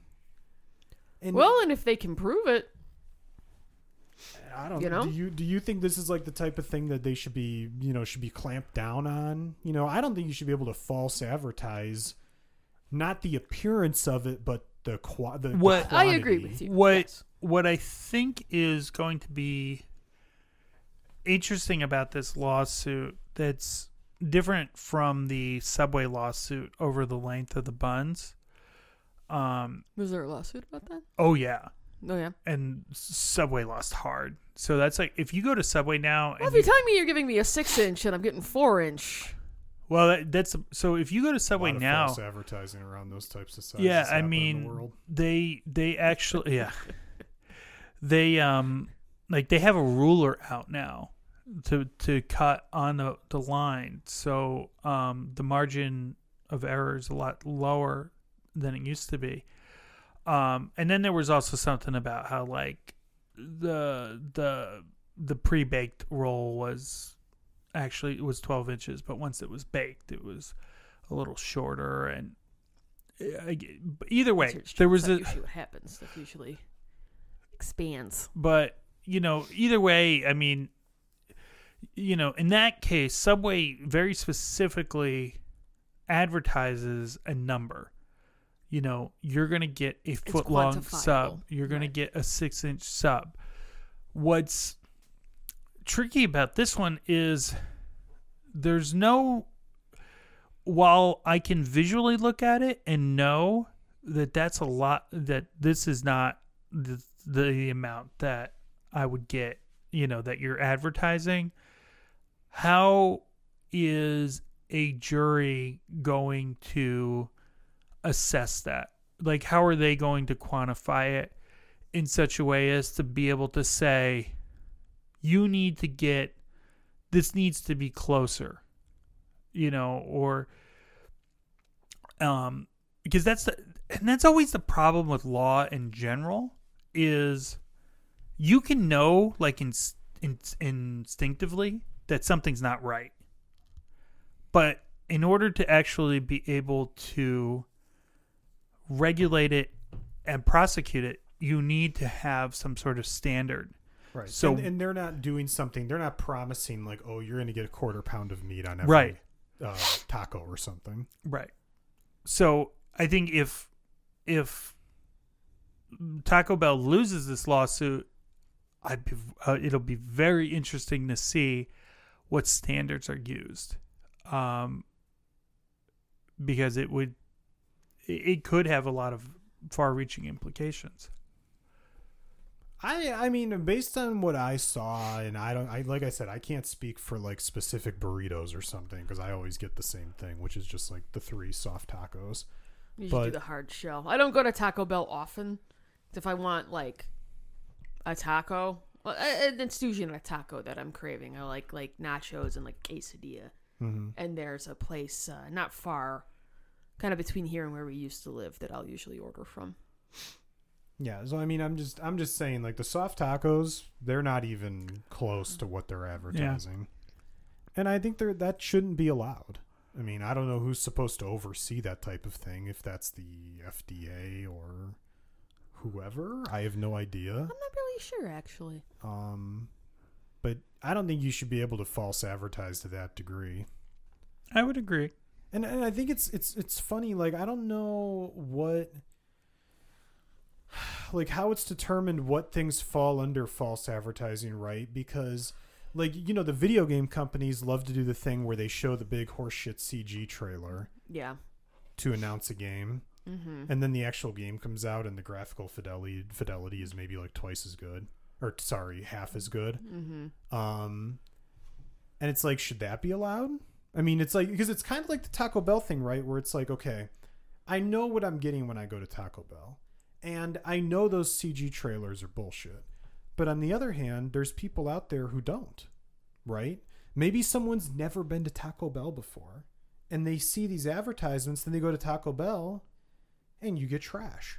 Maybe you're seeing an advertisement for some video game and you're like, holy shit, this looks incredible. I can't wait to play this game. You buy it for $70 and then you get a game of like stick figure people. And it's like, well, what the fuck? You know what fucking game got me? And I thought I was old enough to be like, nah, this is never gonna happen to me. That fucking Dead Island game. Do you remember that? Yeah. With the trailer, with the music, and it was all like, I'm like, oh, that's gonna be a good game. So pre ordered it, whatever. It's back when I used to pre order shit. Got it. Played it for an hour, and I was like, you fucking idiot. I took it back that day. I was like, I'm not even returning this. Just sell it back. I just, fuck it. I realize it's open and they can't give me my money back, but sell it back. Give me like my twenty dollars to my sixty that I spent. What I don't want this in my house anymore. it's a testament to my idiocy. So I mean there there are those people out there though, right, who get, you know, befuddled. And they're, you know, you know, we might say, well, these people are just morons. But there probably should be some sort of protection. You shouldn't be taking for, for advantage of. idiots. Right. And as we learn, there's only more idiots. Or maybe being not born taken every day. advantage of, but Well, it kind of kind is. of, kind of. Yeah, I, I, what. Unfortunately, in a lot of cases, the only the only way to get any accountability is to file a lawsuit because a lot of this stuff isn't. You know, there's no watchdogs that are actually actively pursuing it in a lot of cases, especially in the United States. I, I'd be really interested to do a comparison with Taco Bell advertising in the UK. Did they actually give a shit about protecting their customers? Well, yeah, and UK advertising laws are much, much more strict, and um, like it, to the point where you watch UK ads and you're like, it looks weird because they can't embellish things the way you can get you can do it in the US. Um, and like w- there was something that happened with Nintendo a couple years ago. I remember where they were Nintendo had an ad out and one person wrote into their ad or to whatever agency monitors it complained and the ad agency was or that government agency said yeah you got to like you can't put this advertisement out anymore after one complaint um so it would be interesting to see the difference with with UK uh, Taco Bell. It is just one. This is another one of those like I'm really curious to see if this gets passed. Um, if this actually goes to trial, I'd love to see it because I want to see what gets argued. I mean, just just from like a morality standpoint, I think it should legally. You know, we have no idea. Yeah. Now, I, I the other thing is, and and I I would if when when I feel like I go to a restaurant and I or any business and I feel like I've been duped. Generally, I just don't, you know, go back. Right. You know that that's my approach. Um, I I I would never bother myself to file a lawsuit over the amount of meat in my Crunchwrap Supreme. All right, and I mean, some group of lawyers probably went and found somebody who would be willing to throw their name on it. Right. You know, it's like we all know what's going on, and even if they win, it's going to be the lawyers who make off off with all the money. Always is. Mm-hmm. Fucking bastards, smart bastards, rat bastard, piece of shits. Um, yeah, but I mean, it's like you know, same thing in like you know, you're talking about video games. I mean. I know not to fall for the CG trailer, right? And they almost don't even they don't even get me excited, right? It's like, oh, cool, CG trailer. Can I sh- see some actual gameplay? Okay, let me see the gameplay, and then we can we Um, can have a conversation. But but even you know even when you're talking about gameplay, like I remember a long time ago, right? Like I remember when they were showing Bioshock Infinite, and they actually did show a huge like chunk of It gameplay. ended up being completely different But- than what we got. Well, in the actual game, you know, because right games go through changes in Sure. development, and that whole section I think ended up getting like cut from the final game and changed and everything. And it's like you know that happens. So it's like they didn't really lie at the time. They didn't lie. They ended up lying in the end. I would say the more like blatant false advertising recently would be something like an Overwatch 2 where they were like we're doing Overwatch 2 and we're making the PvE and then we canceled the PvE, you know? But it's like you guys didn't know this was canceled until the game launched. I mean, you Hmm. could look at something like sus. No Man's Sky, where they kind of Oh, promised the moon, and then it was like, Yeah, that was a big. Uh, What the was fuck big- is this? That was false advertising. They made it good. You know, they patched the hell out of that game and they made it good. But if you bought that at launch, you were probably pretty unhappy. I was very unhappy. now it's a great game. Yeah, but I'm not. I think I don't even know that we have it anymore. I think we might have gotten rid of it because it was just like. I mean, shame on me. I got I got fooled. But Yeah, he what are you gonna promised the moon. He promised the moon. You promised the uh, moon, sun and I probably should have been like, nah, it's probably not gonna happen. But got me a little excited. Figured okay, and nah. You know what I have been getting the itch for again though, because why that? why play new things? Sure. It's been a minute since I've played Bioshock. I don't know what made me Mhm. think of it the other day, but I was just like, ooh. You can play that game blindfolded. At this point, probably. I've uh, been playing The Witcher 3 a little bit more again lately as I um, try to cut back on the um, what's the name of it, Erica? Uh, big big boob waifus or whatever. Oh, big titty, big, titty tit- anime big girls, titty- yeah. Um, big titty anime waifus. There There, you go. go. I, I mean, I still play it, but it's like a you know, you get to a certain point, it's like okay, I'm you know, you got to wait to level up and everything, so you cuts back on your time on it a lot. But um, Where were you at? Are you on uh, so? Skellig?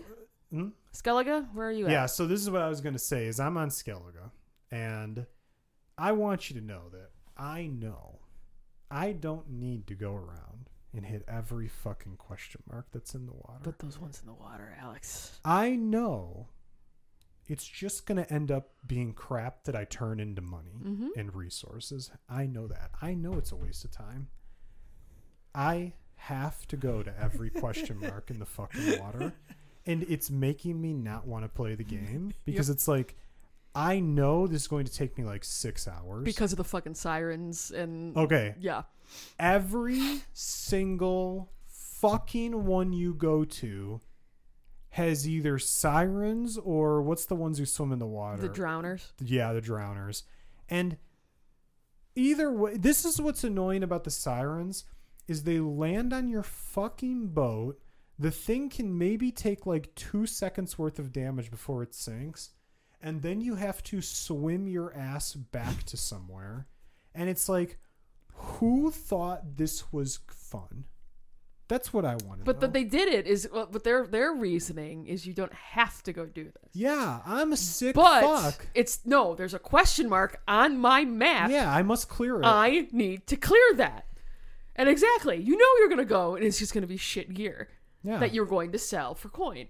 But I don't care. when I went around in Assassin's Creed Odyssey and cleared out fucking every single goddamn bandit camp for a fucking 100 hours. Do you think I was having fun? No. No, but it was on my map It's and I had sickness. to do it. It's the brain rot. I have to do it. Like it's like seriously, dude. Can there be a second boat that I tow behind me? like who? Th- I just want to know who place tested this and they were like, "This is fun." I hated those fucking The boat sirens, is man. slow as shit, which it should be. It's this little fucking tugboat, it's right? a piece of shit boat. Yeah. But like, come on, man! And there's always like eight sirens. it's honestly discouraging me from playing. for all the patching that they did and all the improvements and the the being able to pet roach of it all, it's like we couldn't have done anything with this.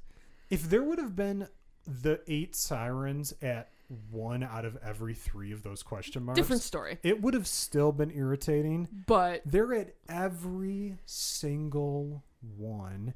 And these fucks often swim faster than your bow your crossbow shoots them. So you have to like wait until they're actually swimming at you to attack you, then you can shoot at them. mhm. Who thought this was good game design? I'm so irritated about it. It's, it's really like I want to do it just to do it, just so I can move on. I feel you, But fuck me and fuck them. yeah, it's brutal. What else you got, Bob? You don't have to get them. Yes, you No, do. I have to. You have to. I have to. I like resisted for a while, and then I was like, no, I'm gonna go back and I'm gonna clear all those. No, fucking it made me question marks. crazy. Has to be done. Gotta be done.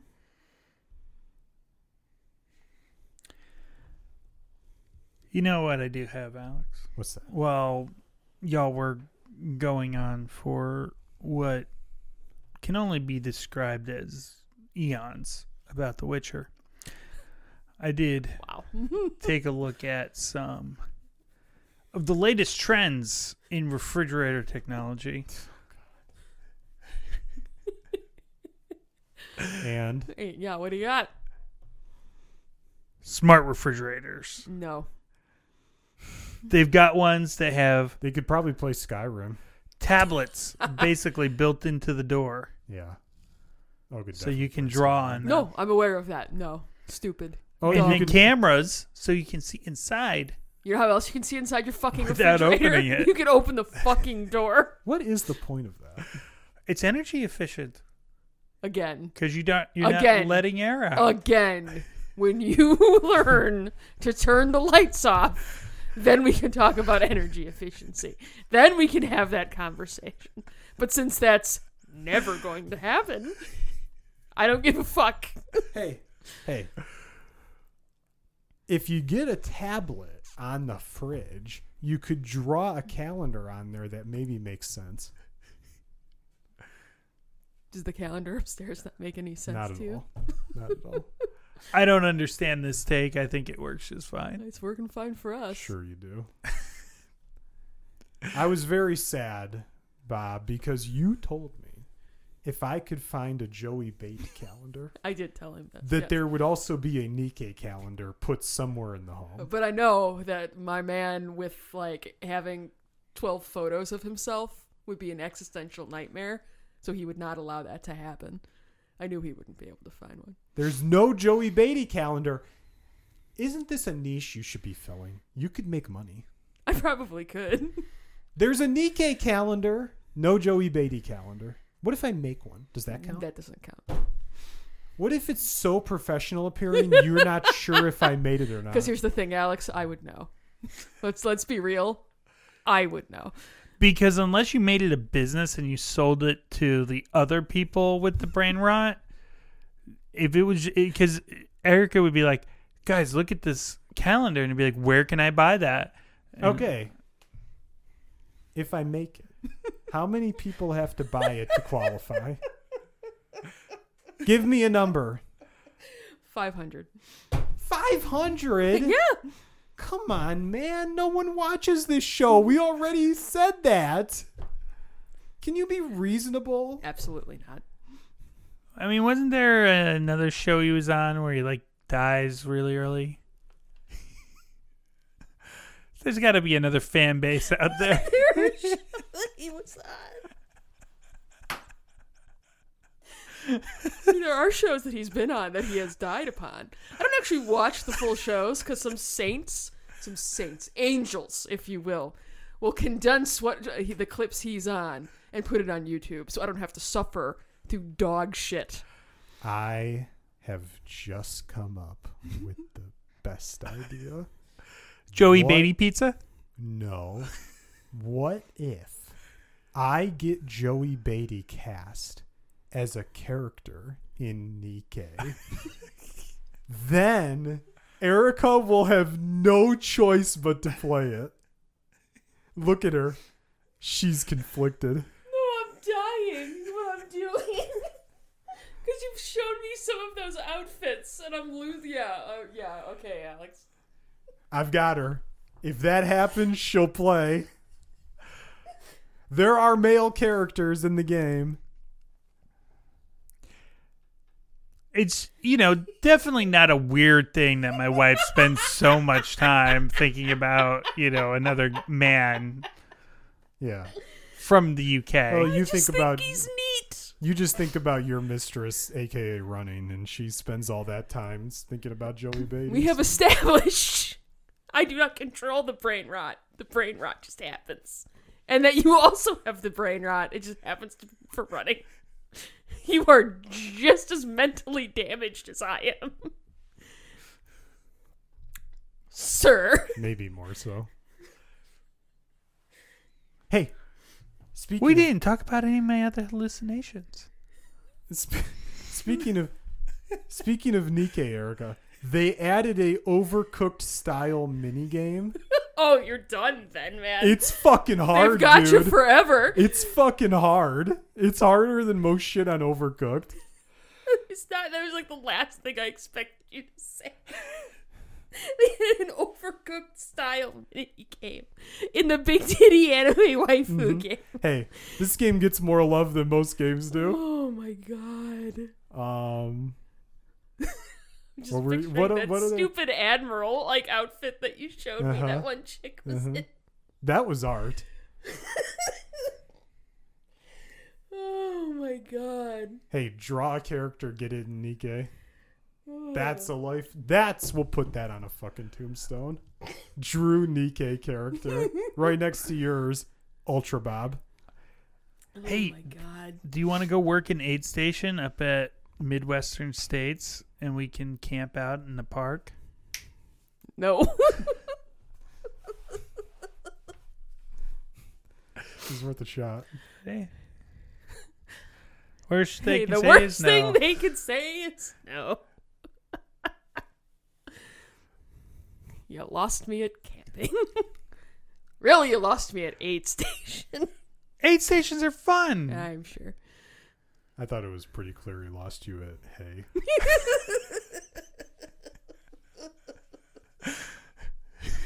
It's funny because it's true. Erica's so tired. She's delirious. oh my god.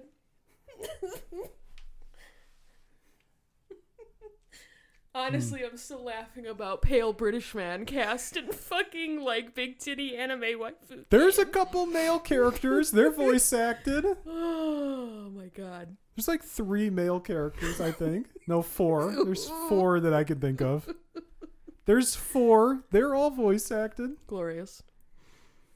You know,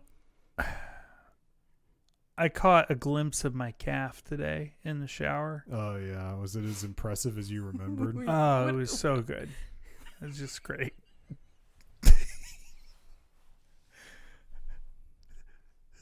the reflection of light off of it. hmm hmm it was, I was like, man, I wish I could take a picture of this right now. Maybe they'll put your calf in Nikke.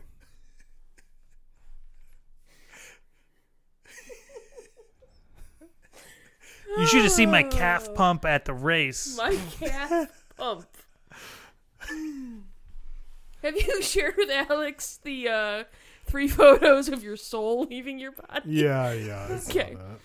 that. Um. Damn, what was I gonna say? Fuck. Oh, so right when you finish the race, like you cross the finish line, Mhm. that moment, what was the feeling? Was it euphoria? Was it please get me a chair so I can sit the fuck down and never stand up again? Like where were you at?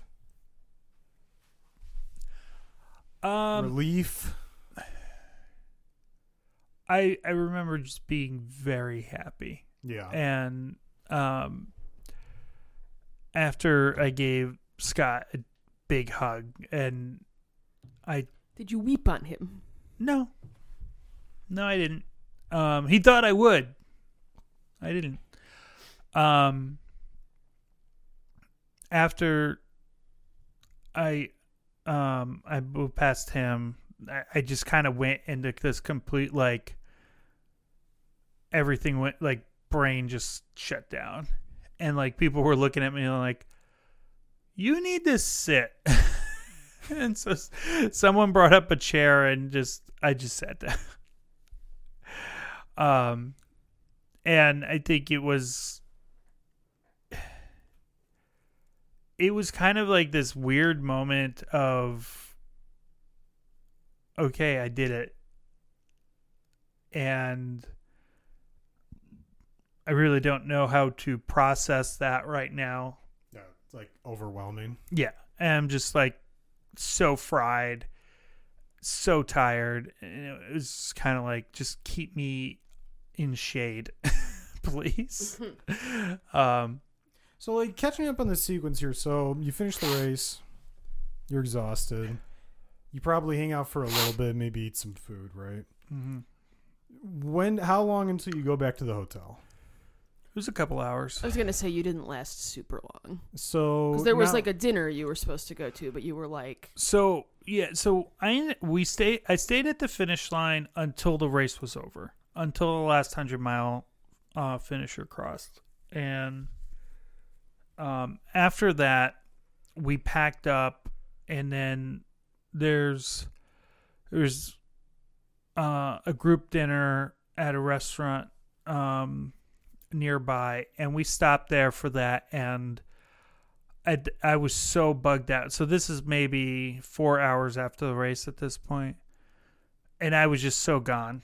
Like I, I hung out for, we were probably there 15 minutes, and it, maybe a little longer, and then we went right back to the hotel. Um, now you get back to the hotel. Do you take a shower before you pass out and die, or do you just die? I'm fairly certain I took a shower because I was just so disgusting, and I didn't want to get into bed like Yeah, that. But That's how I would feel. I can't. I, you need the little rinsey rinse for sure. I honestly have no idea. I just idea. don't think I'd be able to sleep in my own like stink like that. The filth. Yeah, you gotta. Oh no! Listen, the way the state I was in. oh, you could have slept. Yeah, no problem. Like, I excuse me, but um, I don't remember taking a shower.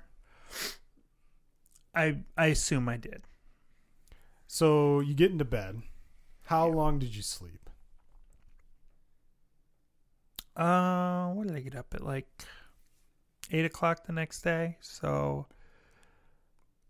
about probably about twelve hours. That's crazy. Which is a lot for him. Is it? Yes. Yeah. Okay. You know, See, when I Bob s- always says like, "Oh, I'm tired. I'm gonna go to bed early." When Bob says I'm gonna go to bed early, he doesn't go to bed until at least like one o'clock at night, and then he has to wake up for work in the morning. It's just, it like without fail. He's like, "Oh, I'm so tired. I gotta go to bed. I gotta go to bed. I gotta go to bed." And I'm looking, and I'm sitting here. I'm like, "Okay, it's like 10, 11. I'm gonna go on the Xbox." okay, don't you? No, okay, whatever. You're an adult man. You you in theory know how to regulate this shit. You know, I'm gonna go to bed. And by go to bed, I mean lie in bed and read AO3 for several hours. So same thing as him. Basically. I don't usually complain that I'm tired all the time, though. You know what's funny, and I don't know how I hadn't noticed this before because I've been back there in your den, but when you asked me to bring a well, you guys were gone. You asked me to bring a box inside and put in your den. I go and I'm placing down in the bed. I look dead den, and I look around. And I'm like, you have like 45 monitors in here.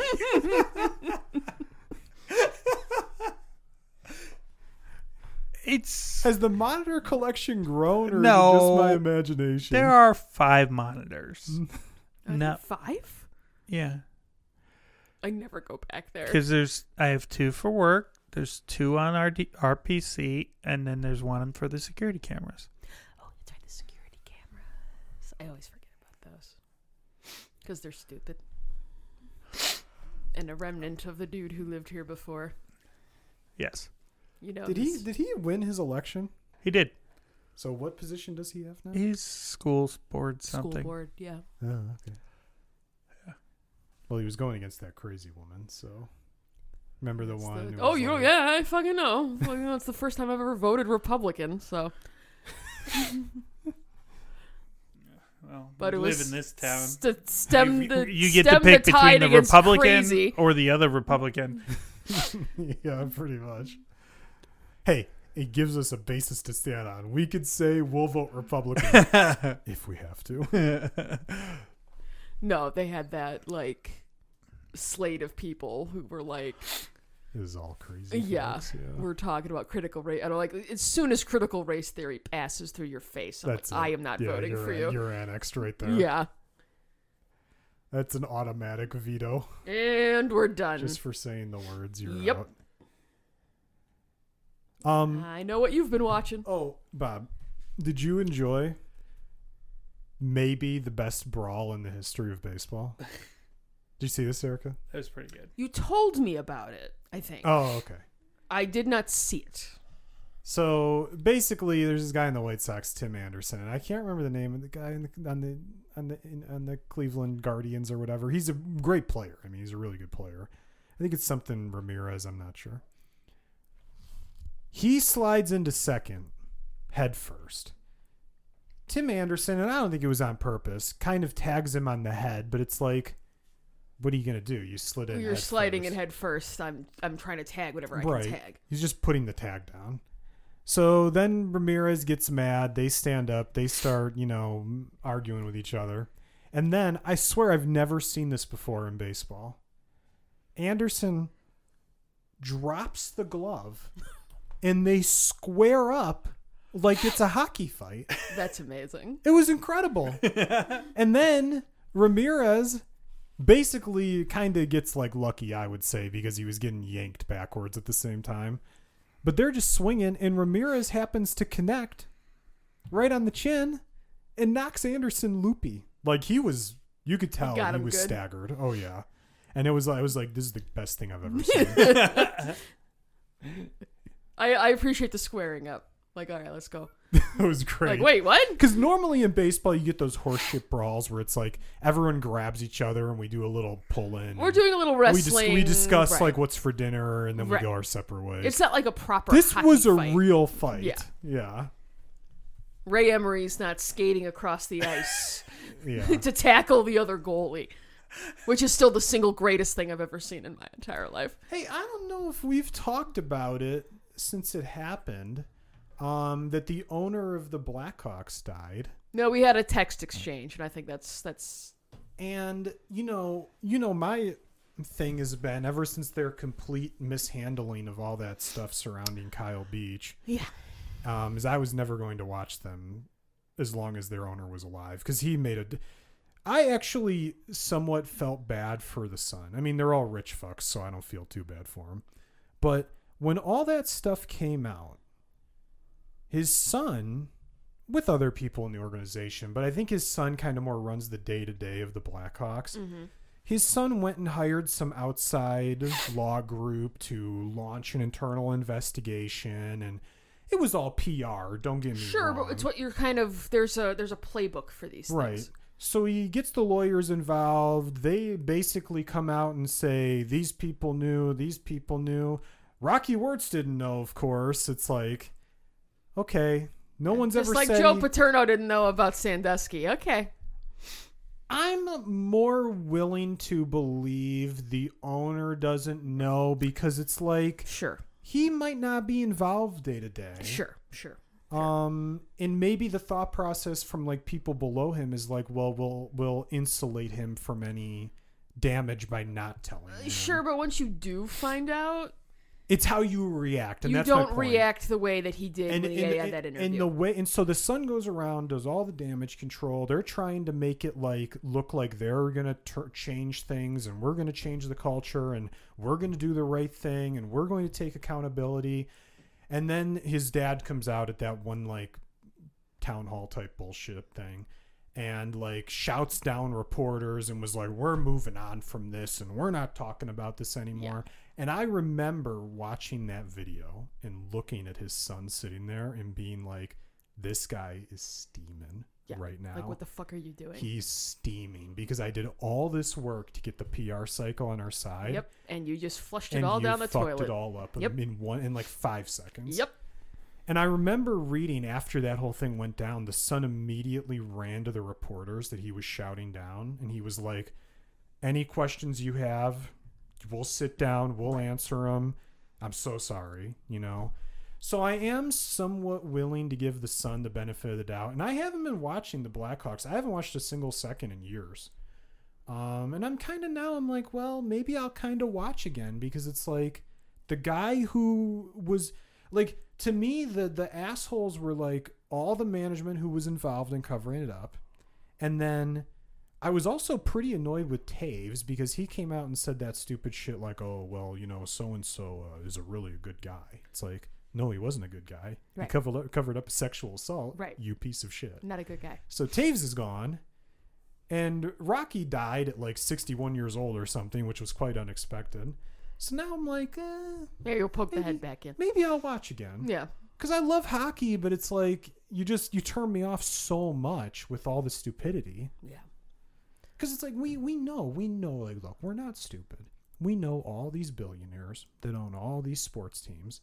They're all pieces of shit. Correct. You don't become a billionaire without being a piece of shit. No, you're exploiting workers. You're, you're, yeah, you're, you're an asshole. The only people who really have a potential to not be a piece of shit are the ones that like inherited the money from their family. But even then, they end up being pieces of Yeah, shit they're most still of the time pieces. too. You, you grew up rich. You're a piece of shit. You could be. I'm not saying you have to You're to. not necessarily, but odds are the odds are ever in your favor. So, yes, for sure. But so it's like, eh, I might, I don't know, I might check it out again just because it's like, well, Hockey is fun, and yeah, it is. I, I haven't watched either, but I don't know. The son went to Boston College, so I can't. I just can't accept that. All right. You got anything else? Nope. mm-mm. All right. Well, thanks for being here in your own home. And on behalf of Erica and Ultra Bob, hug me. Hold me tight.